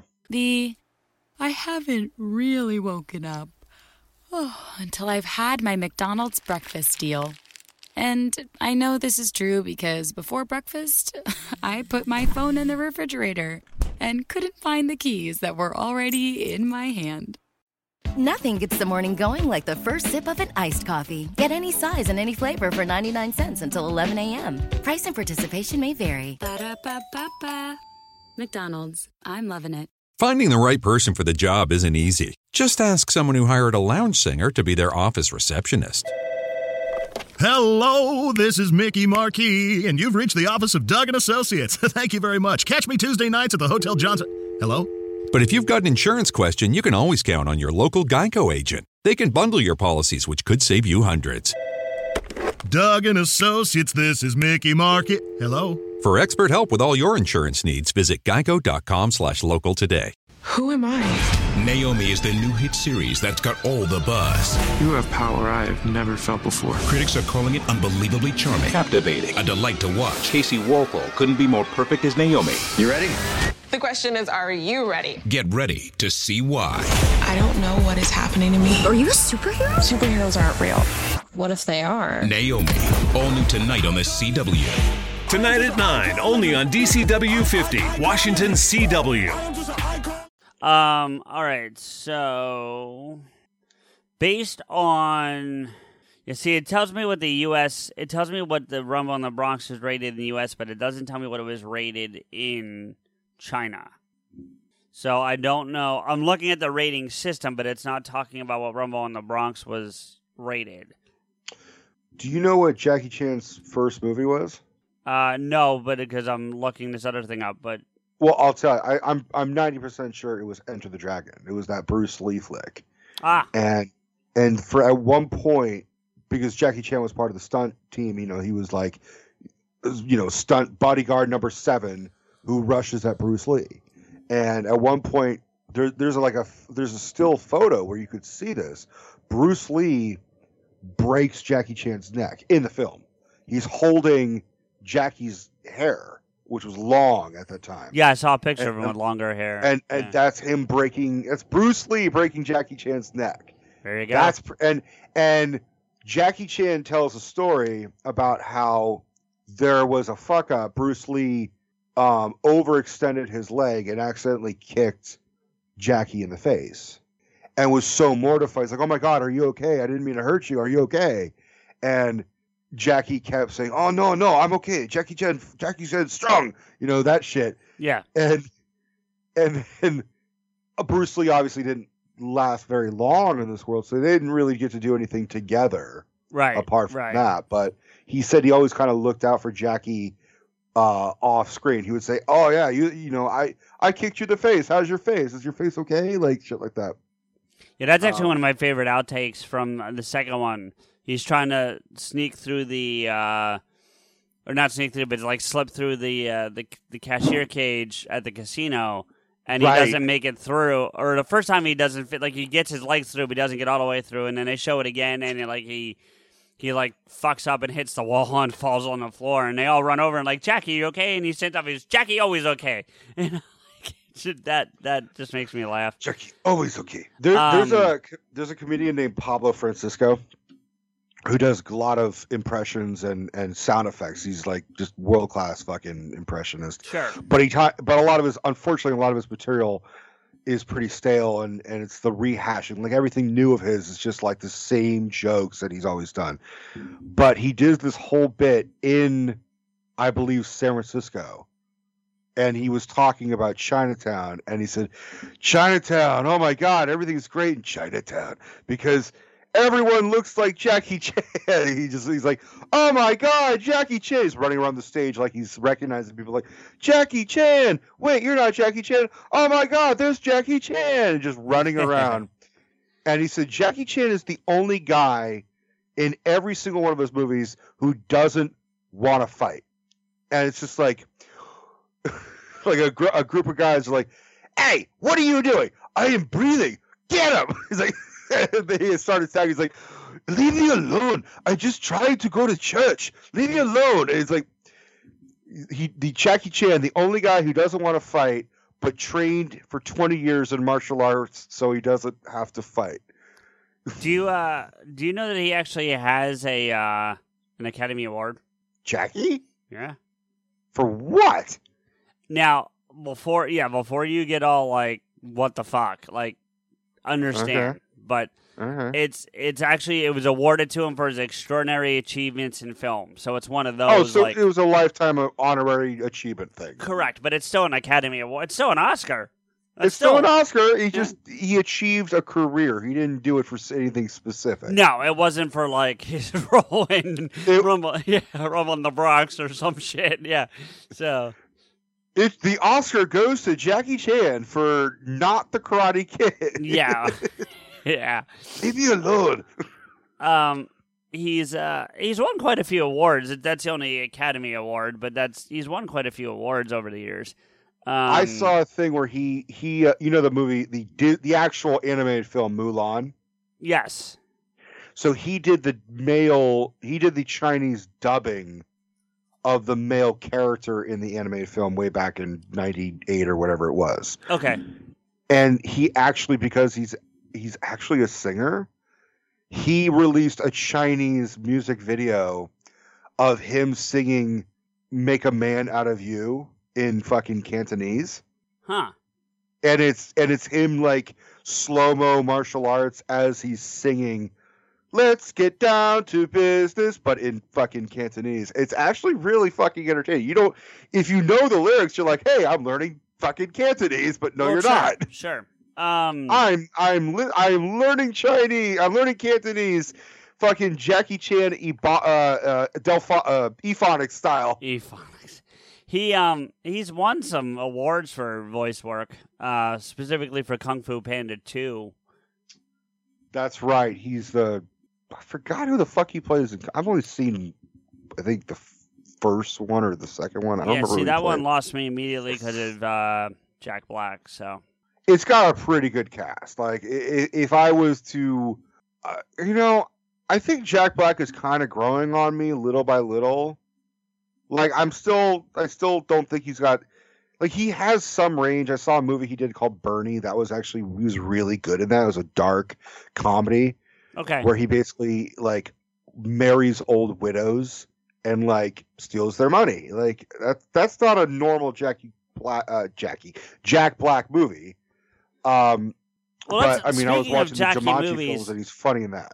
Speaking of Jackie movies, let's get back to the Rush Hour films themselves because we haven't talked about the films themselves that much. And I'm not saying we have to get into like film or scene by scene breakdowns here, but there's some there's definitely some interesting moments um, through all three films. Especially, listen, we both agree the third's our least favorite, but I'll even go as far as to say that I think that one and two are far superior to three. It's not even about least favorite. Like they're not they're not even on par. Like if if one and two are one and one A, no matter what order you like them in, the third one is definitely two. You know? Um I almost agree with that. I I think we're in agreement that 2 is the best. Yes, But I would question. say that 1 and 3 for me is on the same level. Um, no, because I think I think three's got some more memorable moments than I'm sorry, one has more memorable moments than three does. It, for me, and uh, they're not as good as two. No argument, no no question. But in terms of like, like there are definitely scenes that when I was going back through and watching these again, I was like, oh shit, I thought that was from the second one, and it turned out it was in the first one. Now, still, most of the ones I thought were in the second one were in the second one, but every once in a while there'd be one that was like, I thought that was from the second one. No, it looks like Right. it turns out it was from the first one. Um, like I actually like the scene of Chris Tucker at the beginning dancing in the street with the black, you know, trench coat with the two, you know, when he's doing the undercover bomb thing, you know. Oh, when when he shoots the C4, which doesn't happen when Well, you yes. shoot C4. No, I understand that it's not realistic, and uh, they've even proved that on MythBusters. But I knew that anyway. But it's still. Find it inter- It's still a fun. Se- I'm talking about entertainment value, not realism or Sure, Yeah, when he yeah. when he pulls the Michael Jackson shit, like Yeah. it's funny. it's when he does that. I I like the scene like when he goes into the pool hall and he goes to talk to his cousin about the kidnapped girl, you know. And Tell me about the girl. What little girl? Right, but when he's in there and he's acting all hard, and then he sends Jackie out to the main hall, and they close the door, and he's, "What's up, man?" And he's like, you know, and then they're talking Yeah. about, "Didn't I look the other way when I was when you were buying weed?" And he's like, "I was splitting it with you." You. He's like, "Yeah, mm-hmm. but I gave you the bigger half." You know, I love know. that part where he like grabs him by his suit. He's like, "Your mama gave me this suit. This is my favorite goddamn suit. You let go of me right now." Like yeah, right, exactly. that- That's, that's mean, like- another actor. I don't. I can't remember his fucking Yeah, name, but he um, he doesn't get enough work. Um, That's what I'm saying. Like there are there are scenes like that that I really enjoy, and even then, like, and I'm not going to say the line because I am not about to get myself in trouble. I like- know exactly what you're leading to. Yeah. What's like- up, my blank? Yeah. Right, because first Jackie's, or I mean, first Chris Tucker says it when he walks through, you know, and then Jackie goes back out and not realizing the character not realizing. I'm sure Jackie does, but the the character not realizing that that's not a thing you say when you're a short, you know, Asian guy versus a, you know, Yeah. you know, and and he says it, and they're like, "What?" And then he says it again because he's still not fully understanding that maybe you shouldn't say that, and they're like, "Oh no!" And they start, you know, that, and also like when they first walk through that, and I know I'm pick, I'm staying in that same thing for right now, but like when they first walk through, and he stops the guy, and he's like, you know, they're talking about what he's smoking, and he's like. He goes, "It's my cigarette." That ain't a cigarette. It's cigar weed. You know, like little little lines like that. I find you know that stuff was really funny. I don't like in that film how the FBI treats Carter, or, or Lee for that matter. I also, Uh, good, good. No, no, I, I agree. I absolutely. I think. I, I I don't have anything to add. I agree. You know, but also the you know, and this comes. This is a product of the year too for me. So this probably doesn't have as much impact on you as it does on me from a comedic perspective. But like when he's talking to to who you think is Juntao, turns out to be Ken Leung, and I can't remember the character's name right now, but you think it's that's who Juntao is. Mhm. And when he's talking to him, and he's like, and they're they're setting up the first drop off for the money, and he's like, fifty million dollars. Who do you think you got, Chelsea Clinton? Like that's that's I that it's still a funny line, but if you know the context and be and living through that, and I know you were alive, but you were seven. You know, Yeah. compared compared to me, who was eighteen and and very much remember the Bill Clinton years. You know, it, that is definitely a joke where at the time it makes sense, but it's a li- I mean, even still, it works. It works like if you live million dollars. Who do you think you got, Chelsea Clinton? Right. If you know the if you know the time period of the film and you know you know and you live through it, it still works. If you showed it to somebody who's like, I don't know, you know, like if you showed this to your nephews in like ten years or whatever, when they're old enough to see a movie like this, they probably won't have any context to it. But you know, Uh, I will say that like all three of these films do feel like we were talking about Lethal Weapon and everything.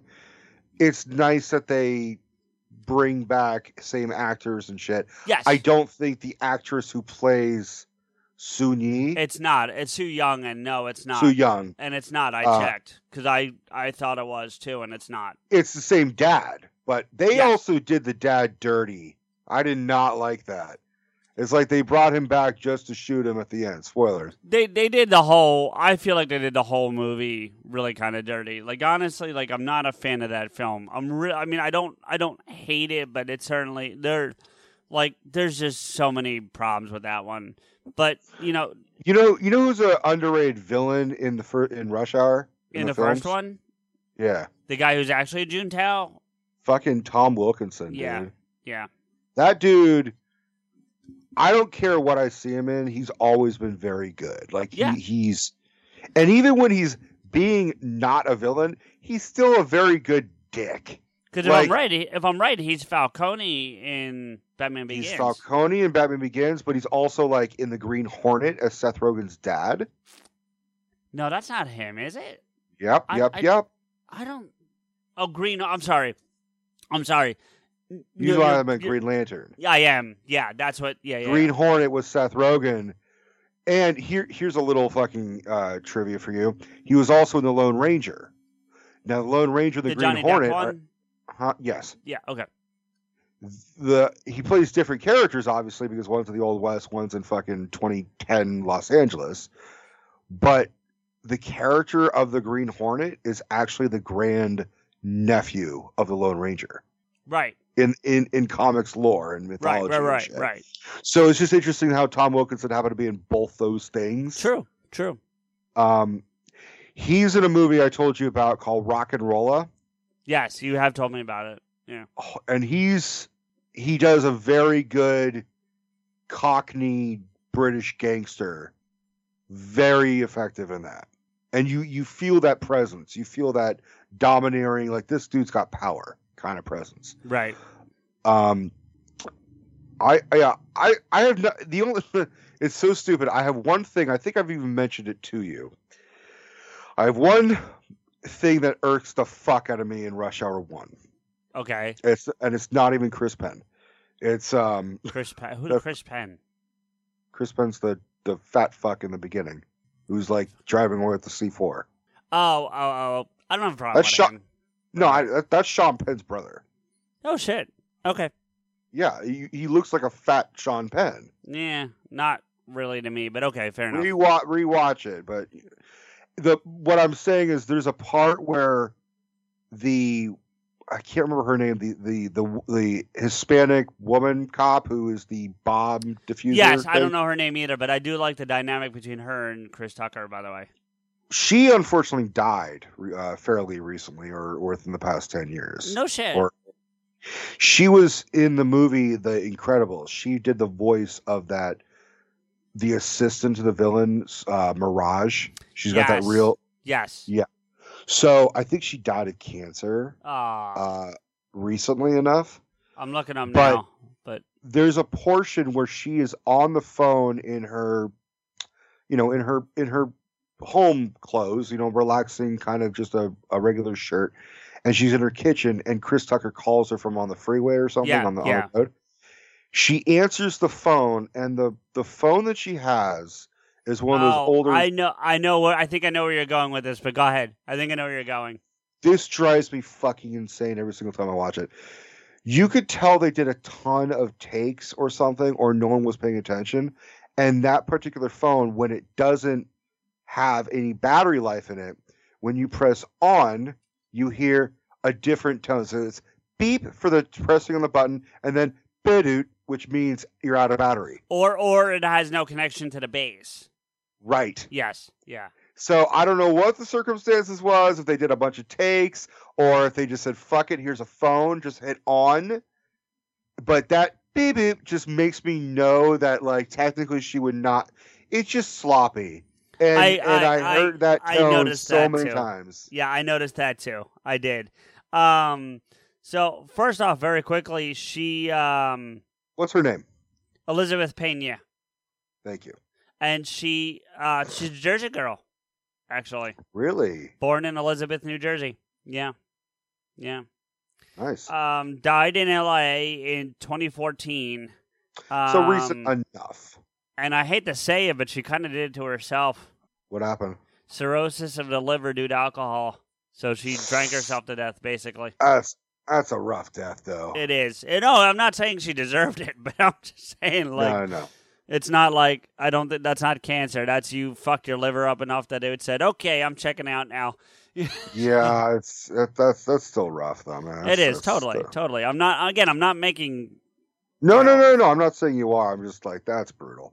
Yeah. Because it wasn't like she was really working consistent. Like she wasn't like you've seen her in Rush Hour. You know her voice in Incredibles. What else has she done that you know at the top of your fucking head? Uh, I'm actually looking at her filmography, so I that's a little uh little unfair, but um let's see.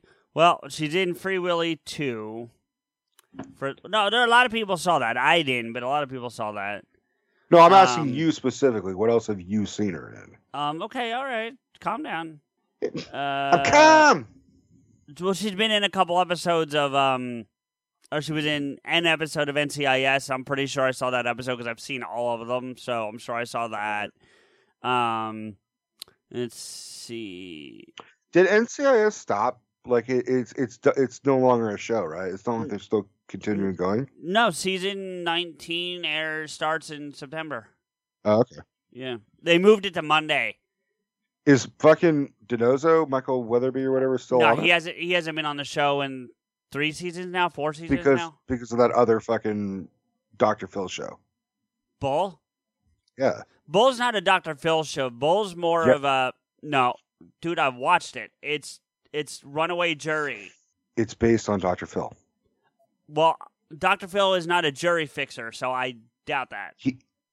Look it up. Okay, well then He's he's based on on Dr. Phil. Yeah.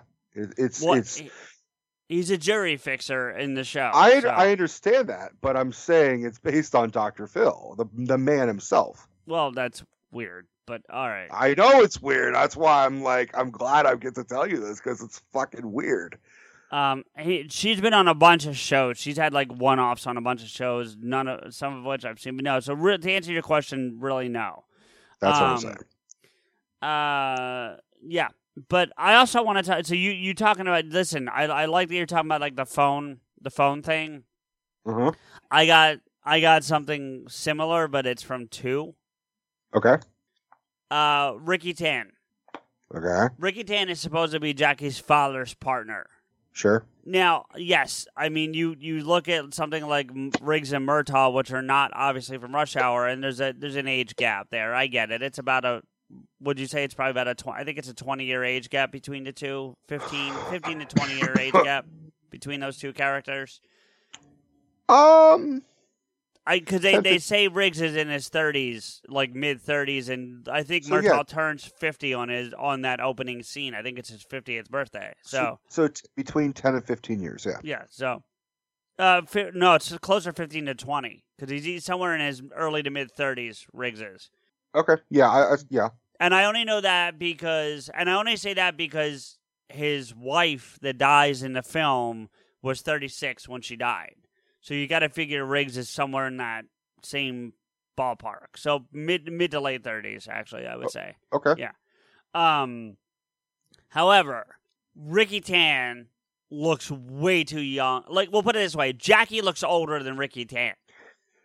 Because Ricky Tan doesn't do his own stunts. That's why. Probably, but I'm just saying. He like- hires other he hires other people to fucking fall for him. Sure, but you know what I'm saying? Like, he, Yeah. it, it, it, We were hard- just I w- we were just praising Ken Leung for looking young for his fucking age, but now you're gonna be like, well, I mean, look, you could have a fuck, fucking Murtaugh Riggs situation, you know. You could. That's Maybe- why I he was a new he was a new rookie. He Ricky Tan was Rookie Tan, and Oh Jesus! All right, so let's do the math on this real quick. When Rush Hour Two comes out, which is 2001, correct. Jackie would have been 47. Really? Yeah. Okay. Well, how no, old was no, Ricky no, no, no, Tan? no, no, no, no. I'm sorry. Yeah, for doing the math here. Yeah, 47. He would have been 47 years old. in Rush Hour Two? Yes. Fuck. Now, all right, you're you're you're fucking with my head here now, dude. I'm I'm not the one looking and doing math. I'm just repeating what you're saying. 44. Sorry, 44, but I was still close. He still doesn't look fucking forty, so I give him credit. All right, so that's him. Now, Mm-hmm. Ricky Tan, John Lone, is only five years younger than Ricky than than Jackie. Okay. I'm just saying. I'm look, man. Fucking Ip Man, who trained Bruce Lee, was like 90 when he started training Bruce Lee. So who the fuck knows, man? I Ma- guess. Maybe th- maybe like uh, Chinese laws are different for cops. Like you really can't retire. If you want to get out of being a cop, you have to die. I, I don't fucking know. Maybe it was just an old man. Like I I, I guess. I just feel like that's a little bit of a. It would have been better if if Ricky was a slightly older. Like I'm with you, I understand what you're saying, but like there's a lot to this that we don't know. Like, I'll, I'll give you another example.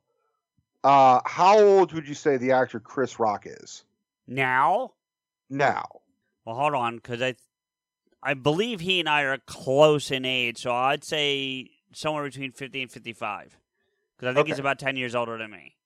Okay, so he played a cop in the movie Spiral, right? I get, I never saw it, so sure. He's got a he's got a I'm just telling you, like it's a movie that came out this year, so this is really relevant.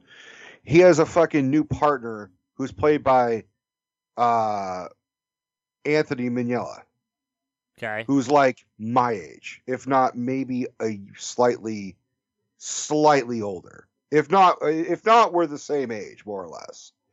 So, that's a 25 year difference. And they're both detectives.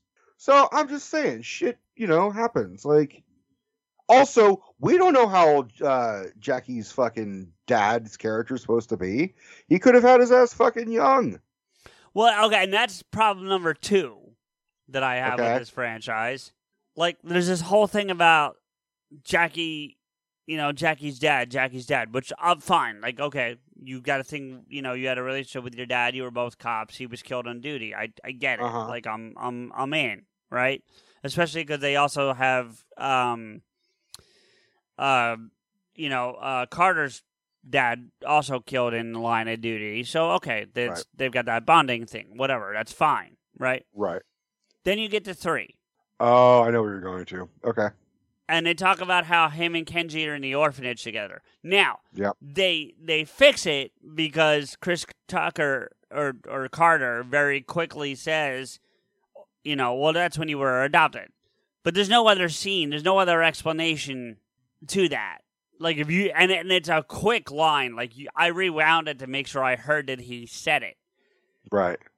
just to make sure. And yeah, there's there's not a whole lot of reference. Now here's the even more frustrating part. Right, I watched the deleted scenes for Rush Hour Three before we started Mhm. today. There's a whole dialogue conversation about how he was adopted that got cut from the fucking movie. So what what was the fill in that we all missed? No, just that no, but it, it, it it's clearer that he's adopted. Like it's not a quick, it's not a quick like, it's it's clear to you at that point that he's adopted. Right. Whereas if you don't listen to what actually made the release, you can miss the fact that he was adopted, and it just seems like he suddenly went from having a dad to being an orphan. Which is weird. Very fucking weird. It's sloppy. It's Yeah. really sloppy. They're just like, we need a brother villain character. We need a Doctor Evil. That's what we need. Right, right. Which is, What- yeah, I don't know. Go they ahead. keep you they keep fucking doing this goddamn thing all the time now. Like I, it was a fucking joke i- when they revealed that uh, Doctor Evil is and Austin Powers are twins, and then now fucking like Rush Hour Three is doing the evil twin, the evil adopted brother thing, and then Spectre. Well, they weren't even- same goddamn thing. they weren't even the evil adopted brother in Rush Hour. It was more they were just they were they were orphans at the same time, and they just latched onto each other. So they they viewed each other as brothers, but they weren't actually adopted by the same family, and they never were officially brothers. True, but it's still the brother trope. It's still the evil brother trope. Oh well, sure, sure. I'm not arguing that, but I'm just saying just to to be accurate as to what. Yeah, I will say it's very interesting how when they have swords at the end, because like I, we've been trashing a little bit on the third one, but like there's that whole fucking who me you fucking like they do a whole rendition of who's on first. Oh, Not yeah. you, he is me, Early- and I am you, on- like that shit. early on in the film when they go to the kung fu studio or school. Yeah, Right. Um. That, that that's a fucking funny ass part because you know it's who's on first. Who's on first is I- fucking funny. I actually didn't like it. Okay, well I fucking liked it because I liked who's on first. It's not even that I don't like who's on first because I do think that's a funny bit. What I think I don't like is that that felt. Here's the thing, I I felt like even though Rush Hour the franchise is built as an action comedy, they are mm. action com. Is that is that a fair way to assess? Yeah, yeah, yeah, yeah. Absolutely. Okay, no, no, I'm just making sure. I felt or, like or a buddy cop film. Is, is Sure. the other. Sure. Yeah. Any, I'm fine with that too. I felt like the comedy in a lot of the came naturally within the dialogue, came within the things that were talked. You know what I'm saying? Like, Sure. I felt like a lot of the comedy in three was really forced. Okay, so the first two are action comedies. The third one's comedy action. Yeah, kind of. Yeah. Yeah. Like I, I feel like and you the- can't even call it a buddy cop film because they're even fucking buddies the first half of the film.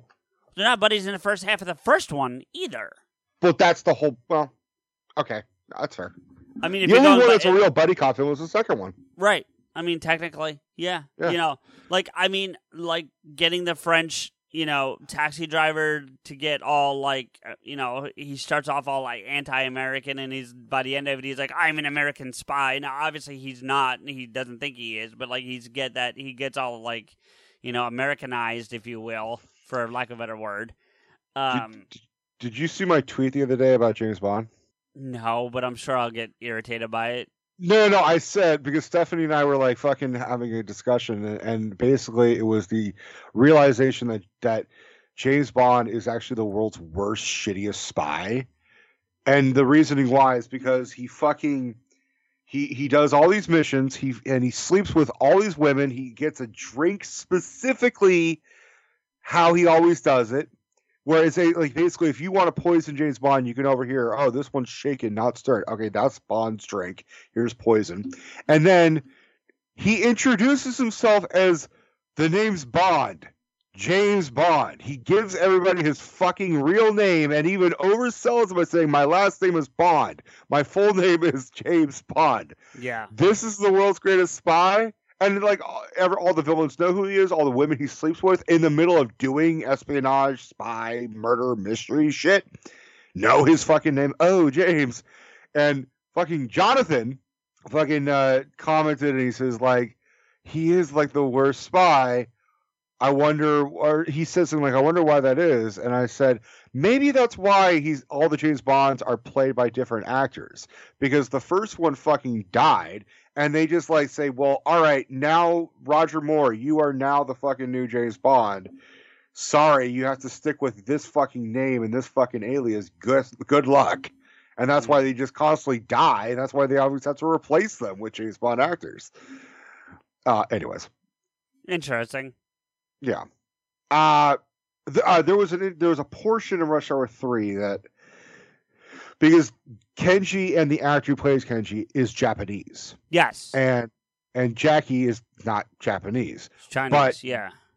When they have their respected swords for their sword fight, Kenji is using a Chinese uh, wushu sword, I think is what it's called. I don't at me on that. And Jackie is using a fucking uh, samurai, a katana. So they're actually using the other nationalities' swords in order to fight, which I thought was really interesting. That is interesting. They're doing it on the Eiffel Tower, so all fucking like logic's out the goddamn Yeah, window. yeah, but like, yeah, yeah. it's like, like I'm Chinese, you're Japanese. I have your sword, you have my sword. We're on the Eiffel Tower. What the fuck? And then Chris Tucker's the American from fucking Georgia, like beating the shit out of everybody, and they go, "Everybody was kung fu fighting." Yeah, well, yeah. That I would There's expect, a, though. there's a lot would- to take in in this fucking movie, man. and then Roman Polanski's a fucking cop, and you're Yeah. just like, what the fuck is going on? It's such a weird movie, man. So it also turns out that Chris Tucker was in Ratner's first film. What is that? Money Talks? Yeah, I still have not seen that. I have not Uh, either. We we were talking about Chris Tucker a couple weeks ago because I was talking about like how he he did some great work in Silver Linings Playbook, and he Yeah, I need to see that really. and he was also supposed to be in that Sinatra valet movie I was telling Yep. you about, which was supposed to be directed by Brett Ratner. Yeah. And now because Brett Ratner's out and and and, you know ostracized, thankfully so.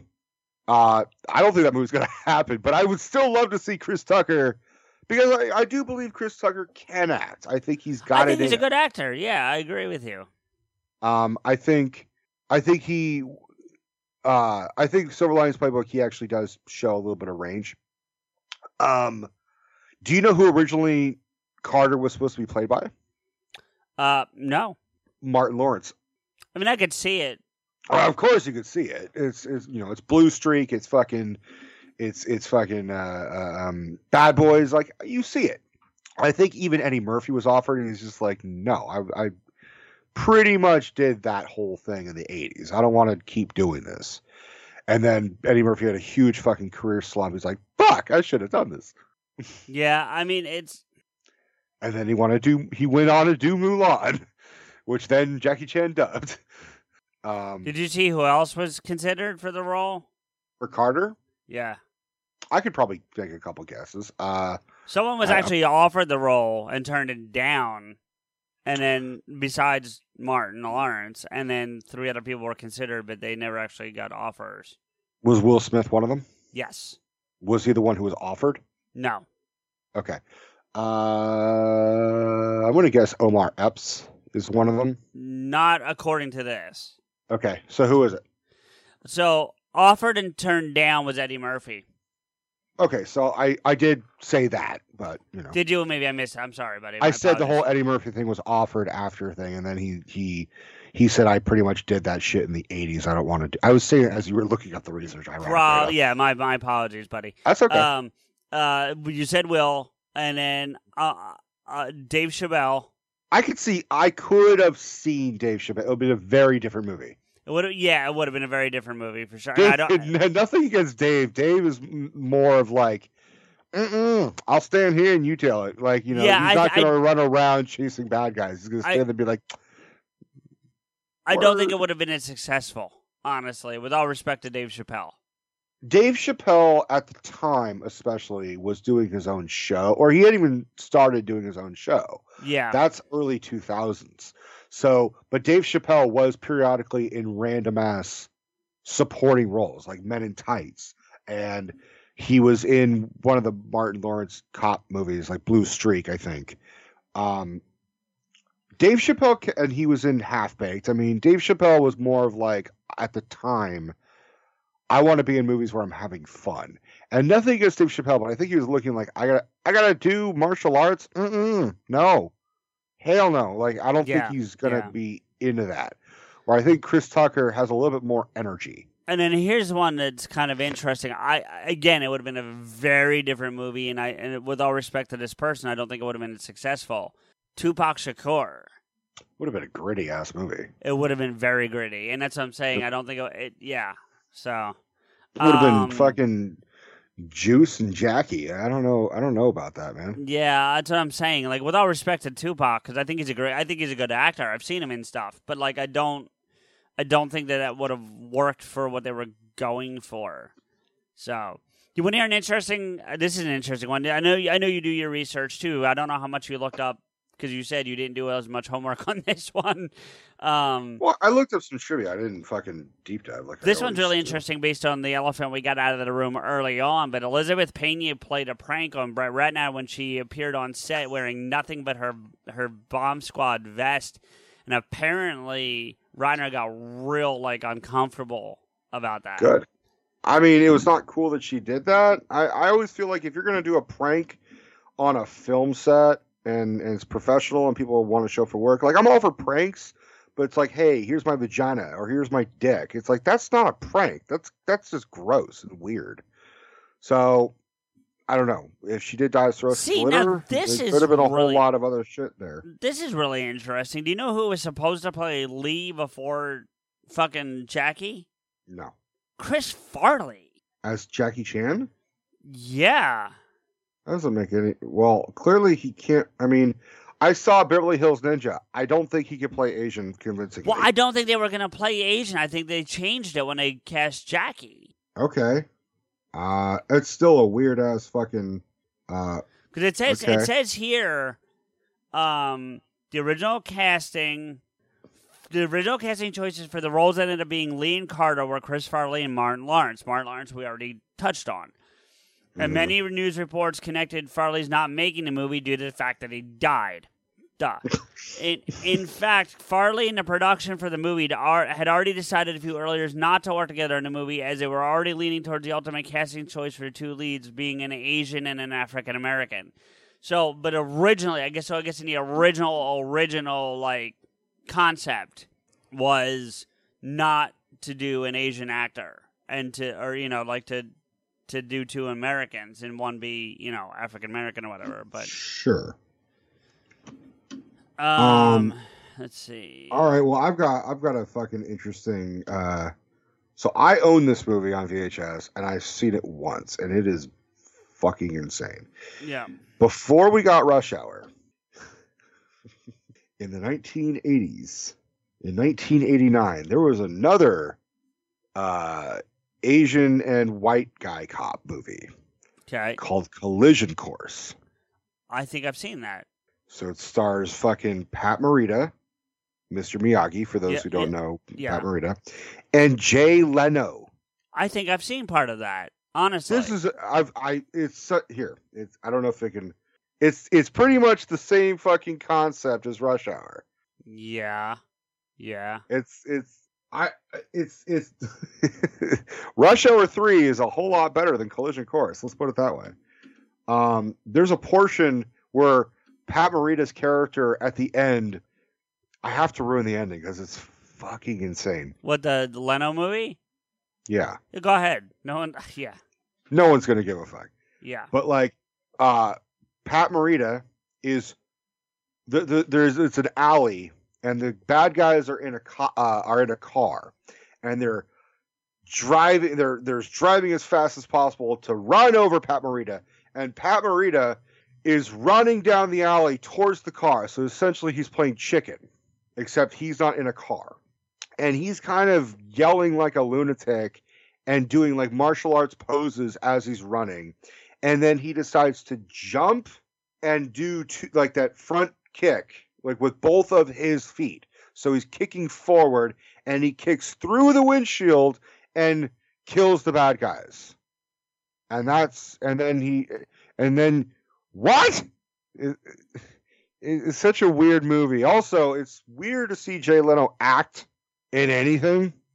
Yeah, yeah. oh hey what's going on? Let's- let's- let's- yeah. what the fuck did i just watch russia and they're both kind of like car things rush hour collision course like i'm telling you i think rush hour is kind of an unofficial remake of collision course just saying Yeah. I don't know, Uh, man. I don't know. there's nothing Um, to say from that because that's all anyone should say about collision course is what the fuck was that There's a really interesting piece of trivia from from uh, Rush Hour Two that I think I want to share. Um, well, there's two things. First off, the karaoke scene was not supposed to be in the film. That's not in the script. it was Chris Tucker having a lot of fun, if I remember correctly. and they kept rolling camera, and when they were done, they were like, "Oh, we need, we need Permission. this." Yeah. So, Well, um, also, I think he kept saying, like, they were like, what if, I think they were telling Chris, like, why don't you go up and do your Michael Jackson impression? And Chris Tucker got embarrassed and self conscious. And he kept saying, I don't want to do Michael. I've been doing Michael. I did Michael last year in the first movie. I don't want to do Michael. And then they, he's, he went, they told him that the cameras were not rolling and he went up yeah, and they were filming him doing Michael Jackson. And when he saw it, he got pissed. And then he's like, "All right, it's funny. I'm still mad at you, but it's a good scene." right, right. So basically, if you want Chris Tucker to do a movie, you just gotta tell him the cameras are not rolling, Yeah. and then you're gonna get some good shit.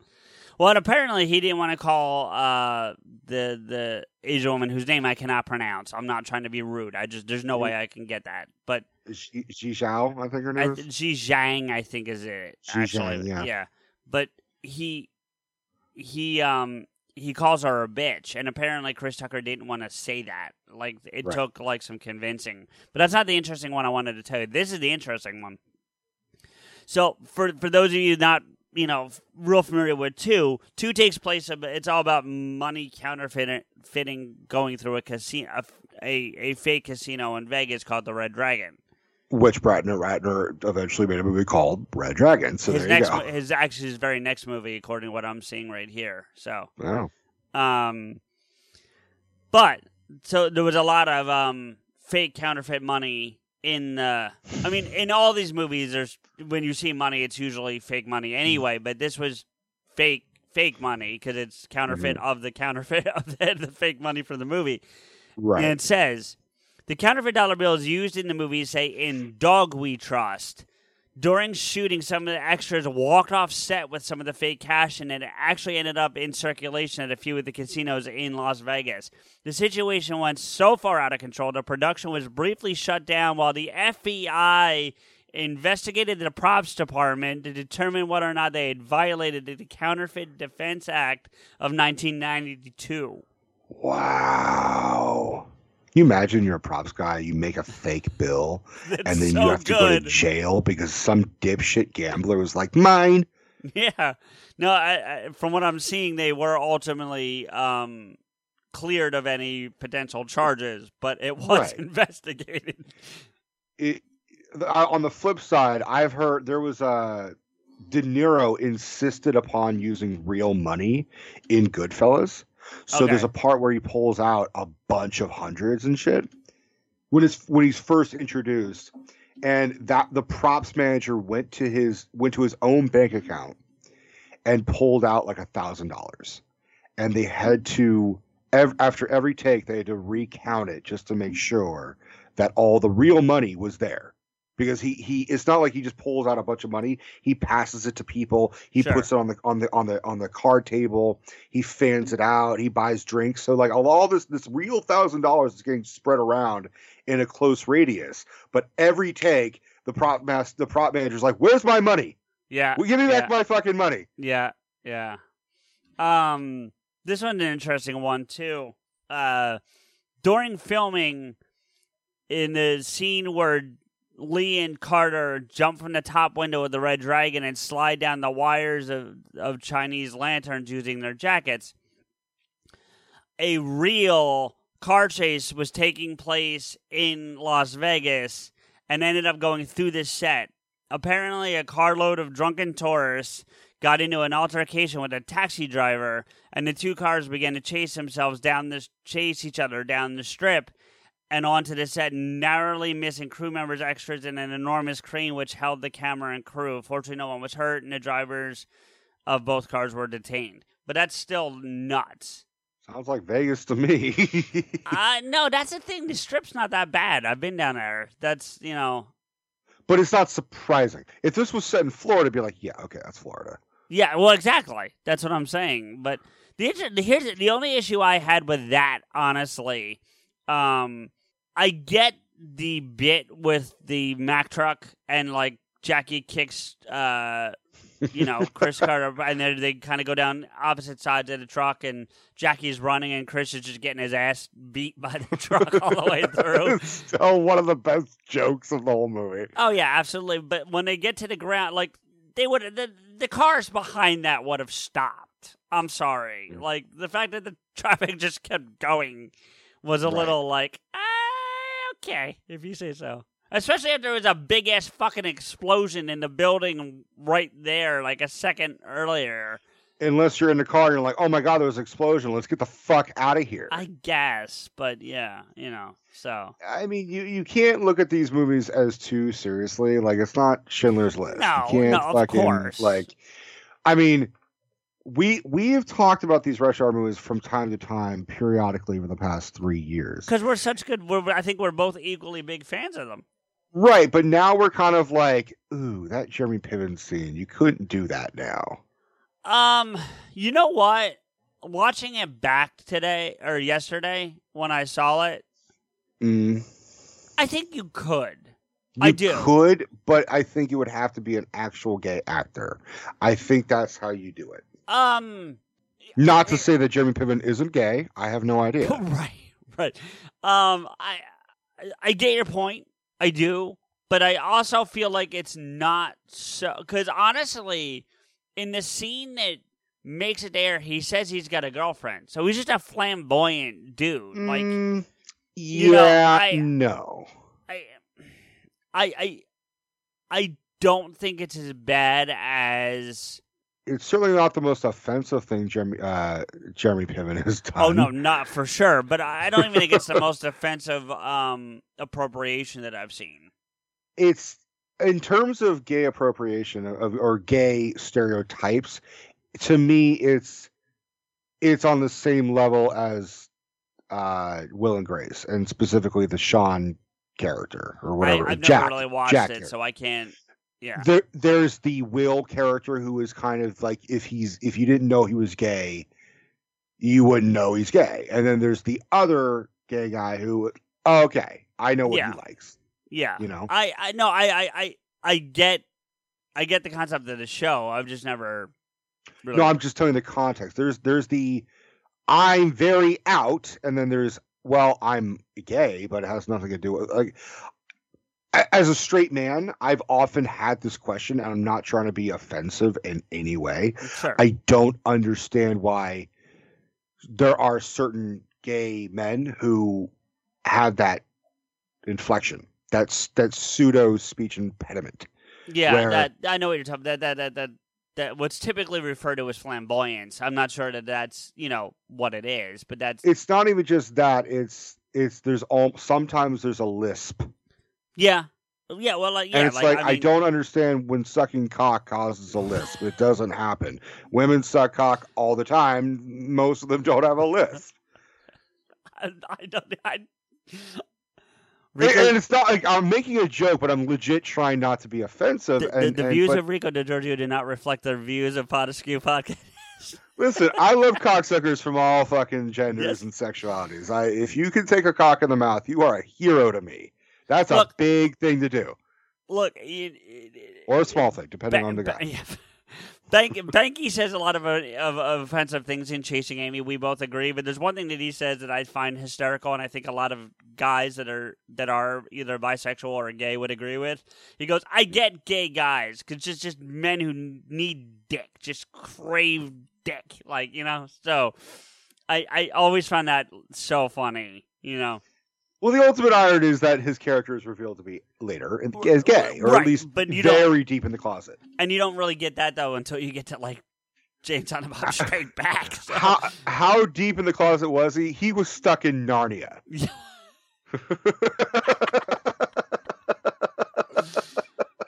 Um, but getting getting back, I, I I think I think I I think you you really cracked yourself up on that one.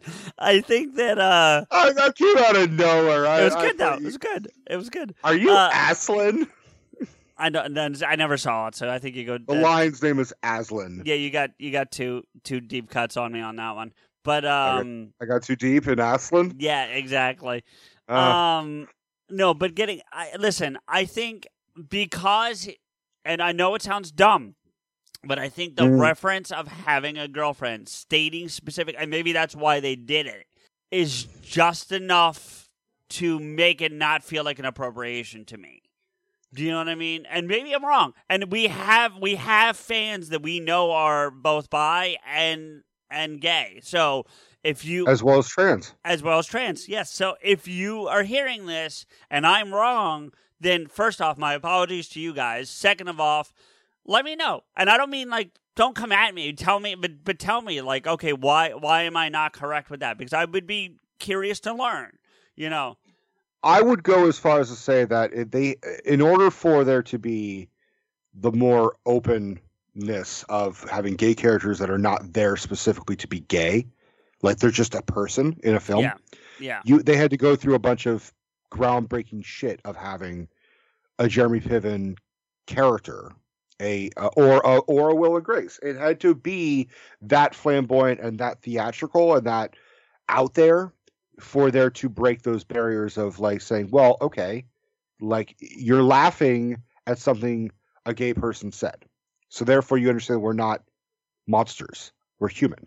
Right. And so I I'm more curious of like if all those people that have that are in part of that um the LGBTQ um um You if- definitely got if- that out of order.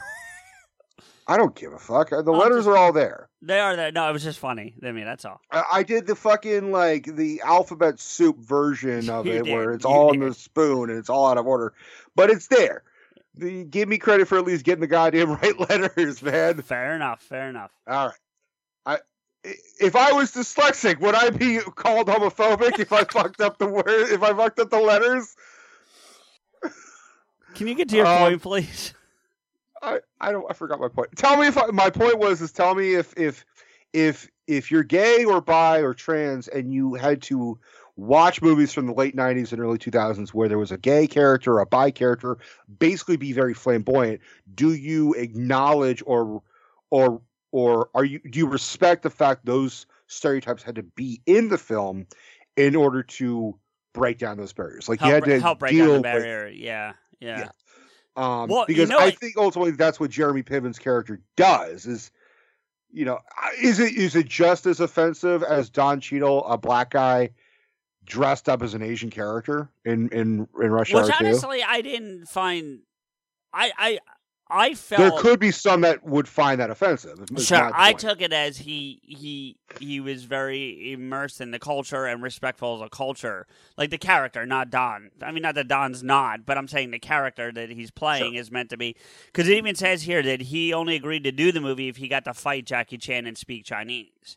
which is fucking hysterical. Yeah, you know, which again, Not him speaking Chinese, but him fighting Jackie Chan. that whole scene is great. Honestly, like I, I love the fact great. when he calls Chris Tucker's when he calls Carter 7-Eleven and then Jackie's like 7-Eleven, he goes, "Yeah," because his mouth never closes.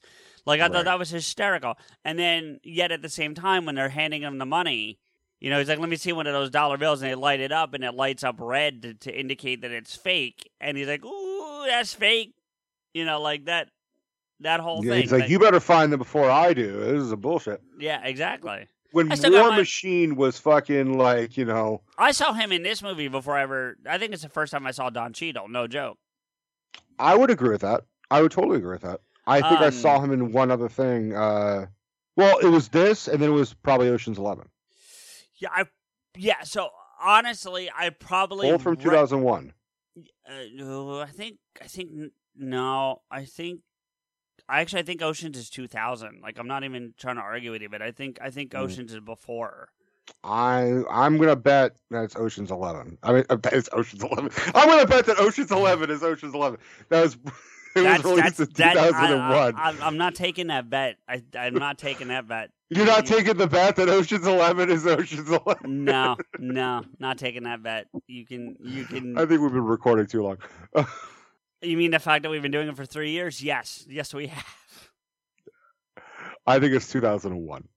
Uh, hold on, I'm trying to get to it. Uh, And I'm holding my hands up. I'm not cheating. I'm not like looking on my phone. Ocean's Eleven is 2001. Yes. Yeah. So We didn't I- we didn't agree on any terms, but yeah, I won. No, the, the the terms you wanted to agree on was whether or not whether or not Ocean's Eleven was Ocean's Eleven, and I, I Am I wrong? that- Am I wrong? No, but that's why I didn't take the bet. um, I could probably guess the other two. I think Ocean's 12 is 2004. I think Ocean's 13 is 2007. Uh, hold on, I turned them off. So give me a second. It doesn't matter. I was just thinking out loud. Ocean's uh, 11's 2001. What did you say the other two were?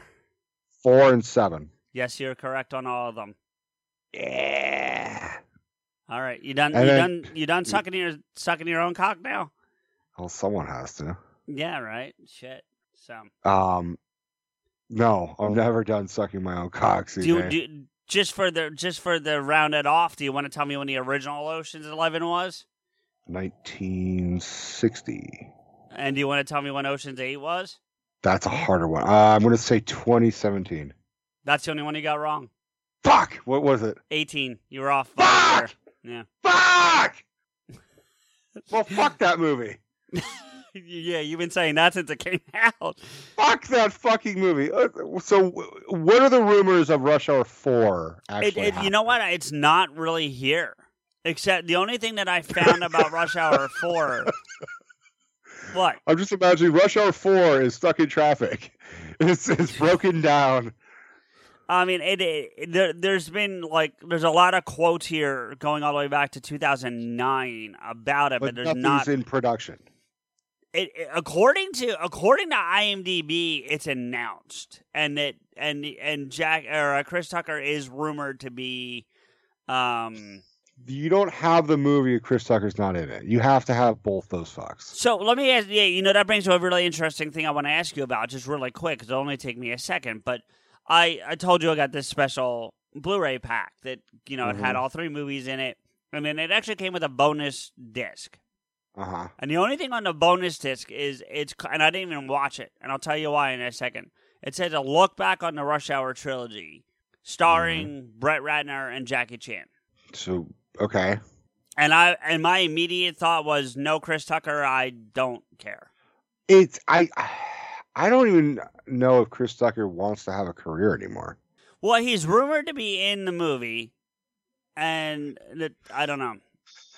I rumor is not doing it for me, man. Like, let me put it this way: if they were still making Lethal Weapon five, right? Yeah, And, which they might, and based on the conversation we had last week. They might. they might, they might, but it was there's it's just it's just announced. It's the exact same situation as Rush Hour Four. It's announced, and Mel Gibson is rumored to come back. That is kind of a big deal with whether Mel Gibson comes back or Danny Glover. It depends on who your favorite your favorite character is. Right. Well, we we kicked around the idea that you could do it with uh, Butters play, being in the Murtaugh slot, and it be not being Murtaugh, being Bu- being Butters, but you could do Right. that. Yeah. But my but my point is is what if neither of them come back? It's just Chris Rock. Rush uh, Lethal Weapon Five is just the Butter Show. Yeah. No. At that point, That- don't do it. I Yeah. can't believe it's just Butters. So, accor- according to the notes here, Jackie Chan has admitted he's not interested in reprising the role of Lee. He says that he would only reprise it if the script is good. Chris Tucker, on the other hand, according to this, has joined without even is is guaranteed doing it even without looking at the script. Because I also would imagine that Ratner being ousted probably affected both of their opinions of it. Here's the here's the other thing that's interesting. Under the details, this is all from IMDb, and under the details, it's also known as Grumpy Old Rush Hour. Ew, that's an awful title. Yeah, no, it's it's it's an interesting title. I don't think it's the title of the film. I think it's just what it's just like a like a you, you know like what was it um what was that what the the Star Star Wars was called like Blue Harvest or some shit or something. Yeah. Just to, yeah, I think it's like that kind of thing. It's not actually what they're It's a it's a marker type of fake title. yeah yeah yeah. Uh, I do you think they should make a Rush Hour four? I, I think I'm kind of with Jackie. If if the script is right and it and honestly kind of gets a little closer to the vibe from the first two. You know, Mm. I'm not saying retcon 3, but just like treat it closer to like 1 and 2 Mm-hmm. then yeah, I think you can. I think you I think you can do one more. I I I am not in the position of like we need a rush hour 4. Like if it never comes to be, I'm not going to be like oh man, that's really disappointing because it could be utter shit. You know what I mean? So most of the most of me says we're good, but if it's done right and it looks right and it's you know, God, let's hope it's not Russia hour, then I'm in. You know what I mean? But I, if they go that fucking route, they're gonna have to fix what they did with Rush Hour Three. With like, there was a lot of trans jokes in Rush Hour Three.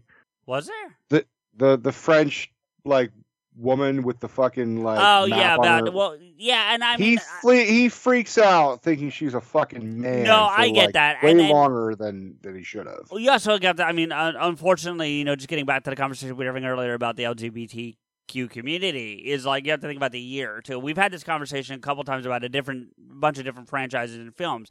You have to look at the year of when it came out and what what the the the um what the world was like at the time. You know what I mean? Like the the community was not as as as accepted as it is now when this movie came out, and probably when it was written. You know, No, no, no. I, I acknowledge all that. I'm just saying that if they do make a fourth one, they they're not going to be able to quote unquote get away with a lot. I would also shit. think, you know, you talk about Tucker being like born again, and if that's, you know, that's the case, and I'm not arguing that, but if that's the case, and I, I get the feeling like he probably wouldn't be comfortable. I mean, then again, if he wasn't very- comfortable calling a woman a bitch, he's probably not going to be as comfortable with the trans jokes either. So I, I think, I think that that is not going to be a problem. Do you know what I mean? Like, and it's I know, think it'll be a problem. But it'll be the it'll be the fucking people who loved all those trans jokes and all those hateful fucking things. They'll be like, man, I don't want my rush hour being woke.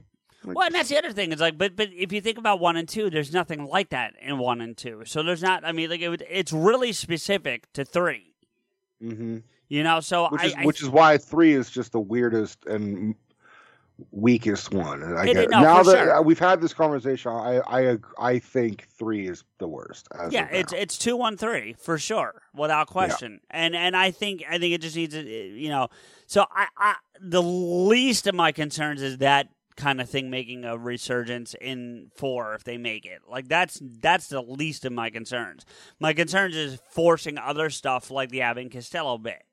You know, Mm. not that the bit's bad, but f- forcing that joke into the film. You know what I mean? But they, I mean, I didn't even realize until later, but like that was part of the joke in two, where he thinks that, where Jackie thinks Tucker's dead, and he says, "You, who, who are you after? You, who, you, Right, but who? that It's that to you." that felt more natural than what happens in three. I agree. It, wa- it was it was both. It was hey, there's that joke that made everyone laugh three years ago. Let's do it again. Stretch it out. Right. This this like I mean obviously and on same thing like when they're in like they tried to recreate the scene at the spa where he they get in a fight with all of Ricky Tan's, you know, underlings or whatever with the kid with their henchmen, yeah, with the kids, and they ultimately with the really, you know, like the seven foot four, four hundred pound, you know, twelve year old, you know, in in the kung fu uh, dojo, and you know, Mhm. like that, that like that whole. Scene, I didn't view him as a 12 year old. I viewed him as a, a. I didn't think of him as a kid. I I think the implication was it was supposed to be, but maybe not. I don't know. Either way, the point is that that whole sequence could have been completely white, except for the fact that they had to get that something out of her locker. Like they mm-hmm. could have they could have just referenced that we went to her locker and we're told that it was clean. They could have made a reference to it without actually shooting that whole sequence, and it would have been fine. You know. Yeah. I, I just I just you know so as long as they're not full because I feel like all the other jokes in one and two none of them were forced. I felt like they came real naturally. And apparently to what I was reading Chris Tucker improvised like ninety percent of his lines throughout both films. Which threw off Jackie Chan because Jackie Chan doesn't understand American improv. jokes, yeah. improv, and jokes until like like and a lot of the fuck ups are some of the funniest parts. Yes. And it's not just Jackie Chan almost killing himself numerous times. Haha, that's funny. Right. It's more of like, hey, you know, like J- Jackie Chan having the inability to pronounce gefilte fish. no that was Chris Tucker I'm sorry, Chris Tucker. Yeah. Yeah, but Chris Tucker not getting gefilte fish right, you know, and that so much so that there's a scene that was in the script that had to get cut because he could not fucking get it right about And they offering it and I will say they brought it back for three. Yeah, Yeah. That- You know, that's that's the that's one of the funniest jokes of the whole fucking movie. I mean, all the bloopers like that. There's you know Jackie trying to say Madison Square Garden and can't get it. Like at one point he wants to square Madden, which I thought as a as a Madden Madden. as a Madden football player, you know, a fan Right. of the game series. That that's where my brain went. I don't know why, but it did. You know. There's a there's a portion I think it's I think it's second one where he says, "Jackie, what we like we like to see that Jackie," and Dodge is like, "His name is Lee, God damn it!" Yeah, it is. It is the second one. Well, because he kept doing that into because uh, right before that they show a sequence where he's supposed to kick the door, and he goes, "Jackie, kick the door," and he goes, Jackie "Okay, Chris again?" Tucker," and then and then they show it again, and he does it again, and he goes, "Chris Tucker again," or Jackie again, Jackie again. you know, and then and then they go to the Cheadle scene where he's fucking it up yet again, and he's like, "His name is Lee, God damn it!" so It's uh, and and at one point Chris Tucker's phone fucking goes off, yes, and, and he I hands the feel like he's that was watching that again today because I went back and watched the outtakes today. Mhm. I that feels a little forced. Like I almost feel like Chris said to somebody, I- that- "Call that's me." happened. I've seen people do that before. Yeah. On accident. I mean, like where they're just not paying attention, their phone is in their fucking pocket. In which case, my whole thing is you're an actor, you shouldn't have your phone in your pocket. No, but I'm saying when he says goodbye to the guy at the end of the whole thing, after he's talked to Jackie, Jackie's like, "You waste our film," you know, like that whole thing. Yeah. Chris Tucker's got this like if you re- you really have to pay attention, and I happen to be just by coincidence. He gets this smirk on his face, like thanks. You know what I mean? Like he never says it, but he has this look on his face, like like he set that shit up for the guy to Good. call in. It, it could. Either way, if it was planned, it's still funny just to see Oh, it's Jackie funny Chan yell at a guy. fuck, yeah. Like, like, I'm trying to imagine who could that have been on the other end, yeah, I right? was, I've always wondered that myself too. Yeah, yeah. and it, it it could be like imagine if it was Chris Tucker's like mom or or his cousin. Like imagine you you call up your friends like I'm filming man, and then fucking he's like Jackie they want to speak to you, and then it's like Jackie Chan like admonishes you like you're wasting our film. yeah, yeah. Like you sorry. Like, Here- here's the irony, right? So, so there's um, extra outtakes that aren't in because the other ones we're referring to. If you you know if you haven't seen these films and while you're listening to this and haven't seen the films yet is a different conversation, but Right. Is these are all playing during part of the closing credits. Like these Mhm. are all like running during the credits on the the Blu-ray and I'm assuming the DVD as well. There are more outtakes that aren't in in this thing. And what's funny is from the same movie, from two, there's a sequence where ja- and it's it's they've they're at the casino. I know that much. I can't tell exactly what scene. I don't remember exactly what scene's supposed to be happening, but they're at the casino. Jackie's in that suit that he gets from Jeremy Piven, and mm-hmm. you hear Jackie trying to deliver his line, and a phone goes off, but it's faint, like it's in some. It's like on someone's like chair offset, but it's it's on, and it goes off, and Jackie wor- works through it and says the line again, and as he says it again, it goes off again, and like they go for one more time, and the same thing happens. Like it's all rapid fire. The whole thing. This whole thing I'm explaining to you takes place in, you know, twenty seconds. You know, something like that. It's fast, Mhm. right? And then you hear someone off camera. I'm assuming either Brett Ratner or like a production person going, "Can someone get turn off your phone, please? Whatever." And Jackie's looking around, looking around, and then it finally kind of goes, "That's my phone." So, Is- so and this is well, all right. I mean, it wouldn't surprise me if there's constantly fucking just like phones going off outside.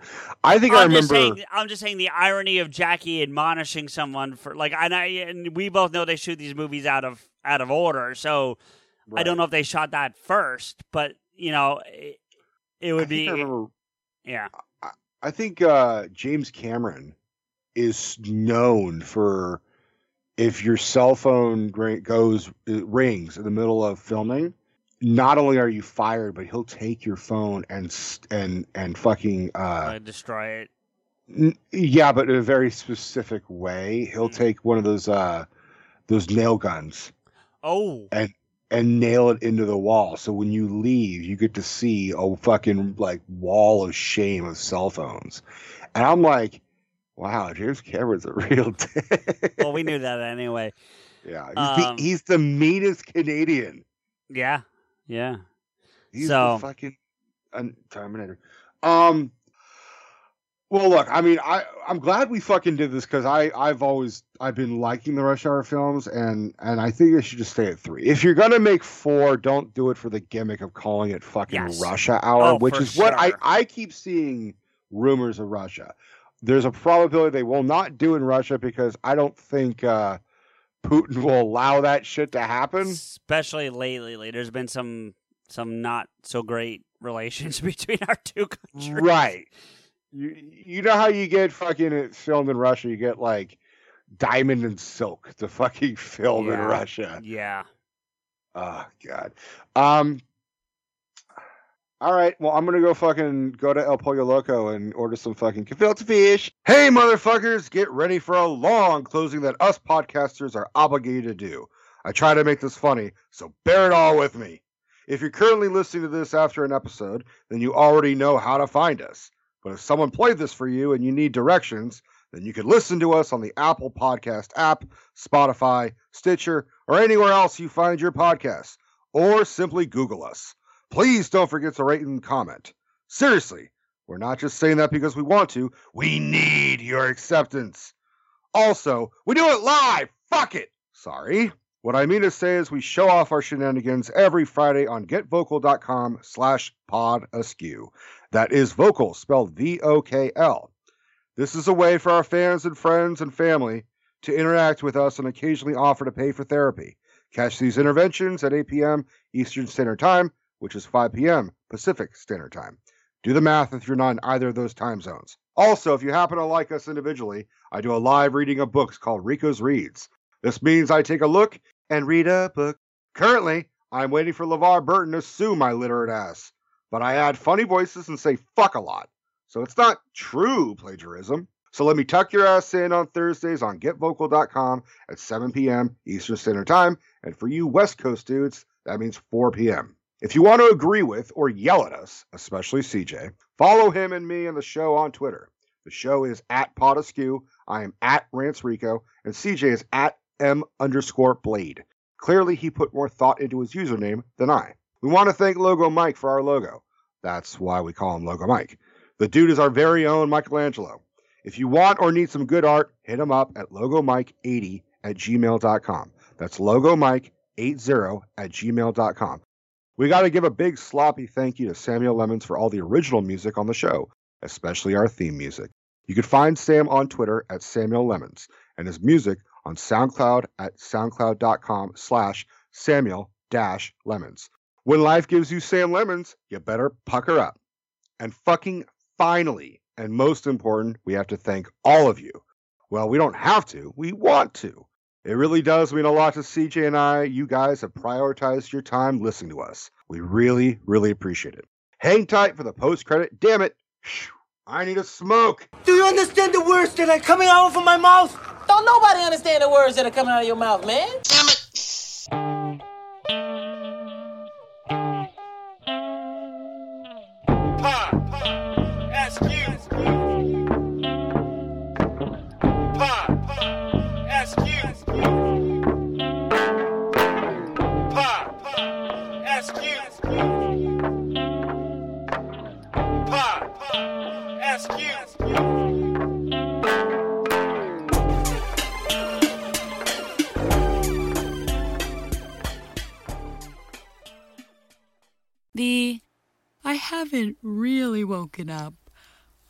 Until I've had my McDonald's breakfast deal. And I know this is true because before breakfast, I put my phone in the refrigerator and couldn't find the keys that were already in my hand. Nothing gets the morning going like the first sip of an iced coffee. Get any size and any flavor for 99 cents until 11 a.m. Price and participation may vary. Ba-da-ba-ba-ba. McDonald's, I'm loving it.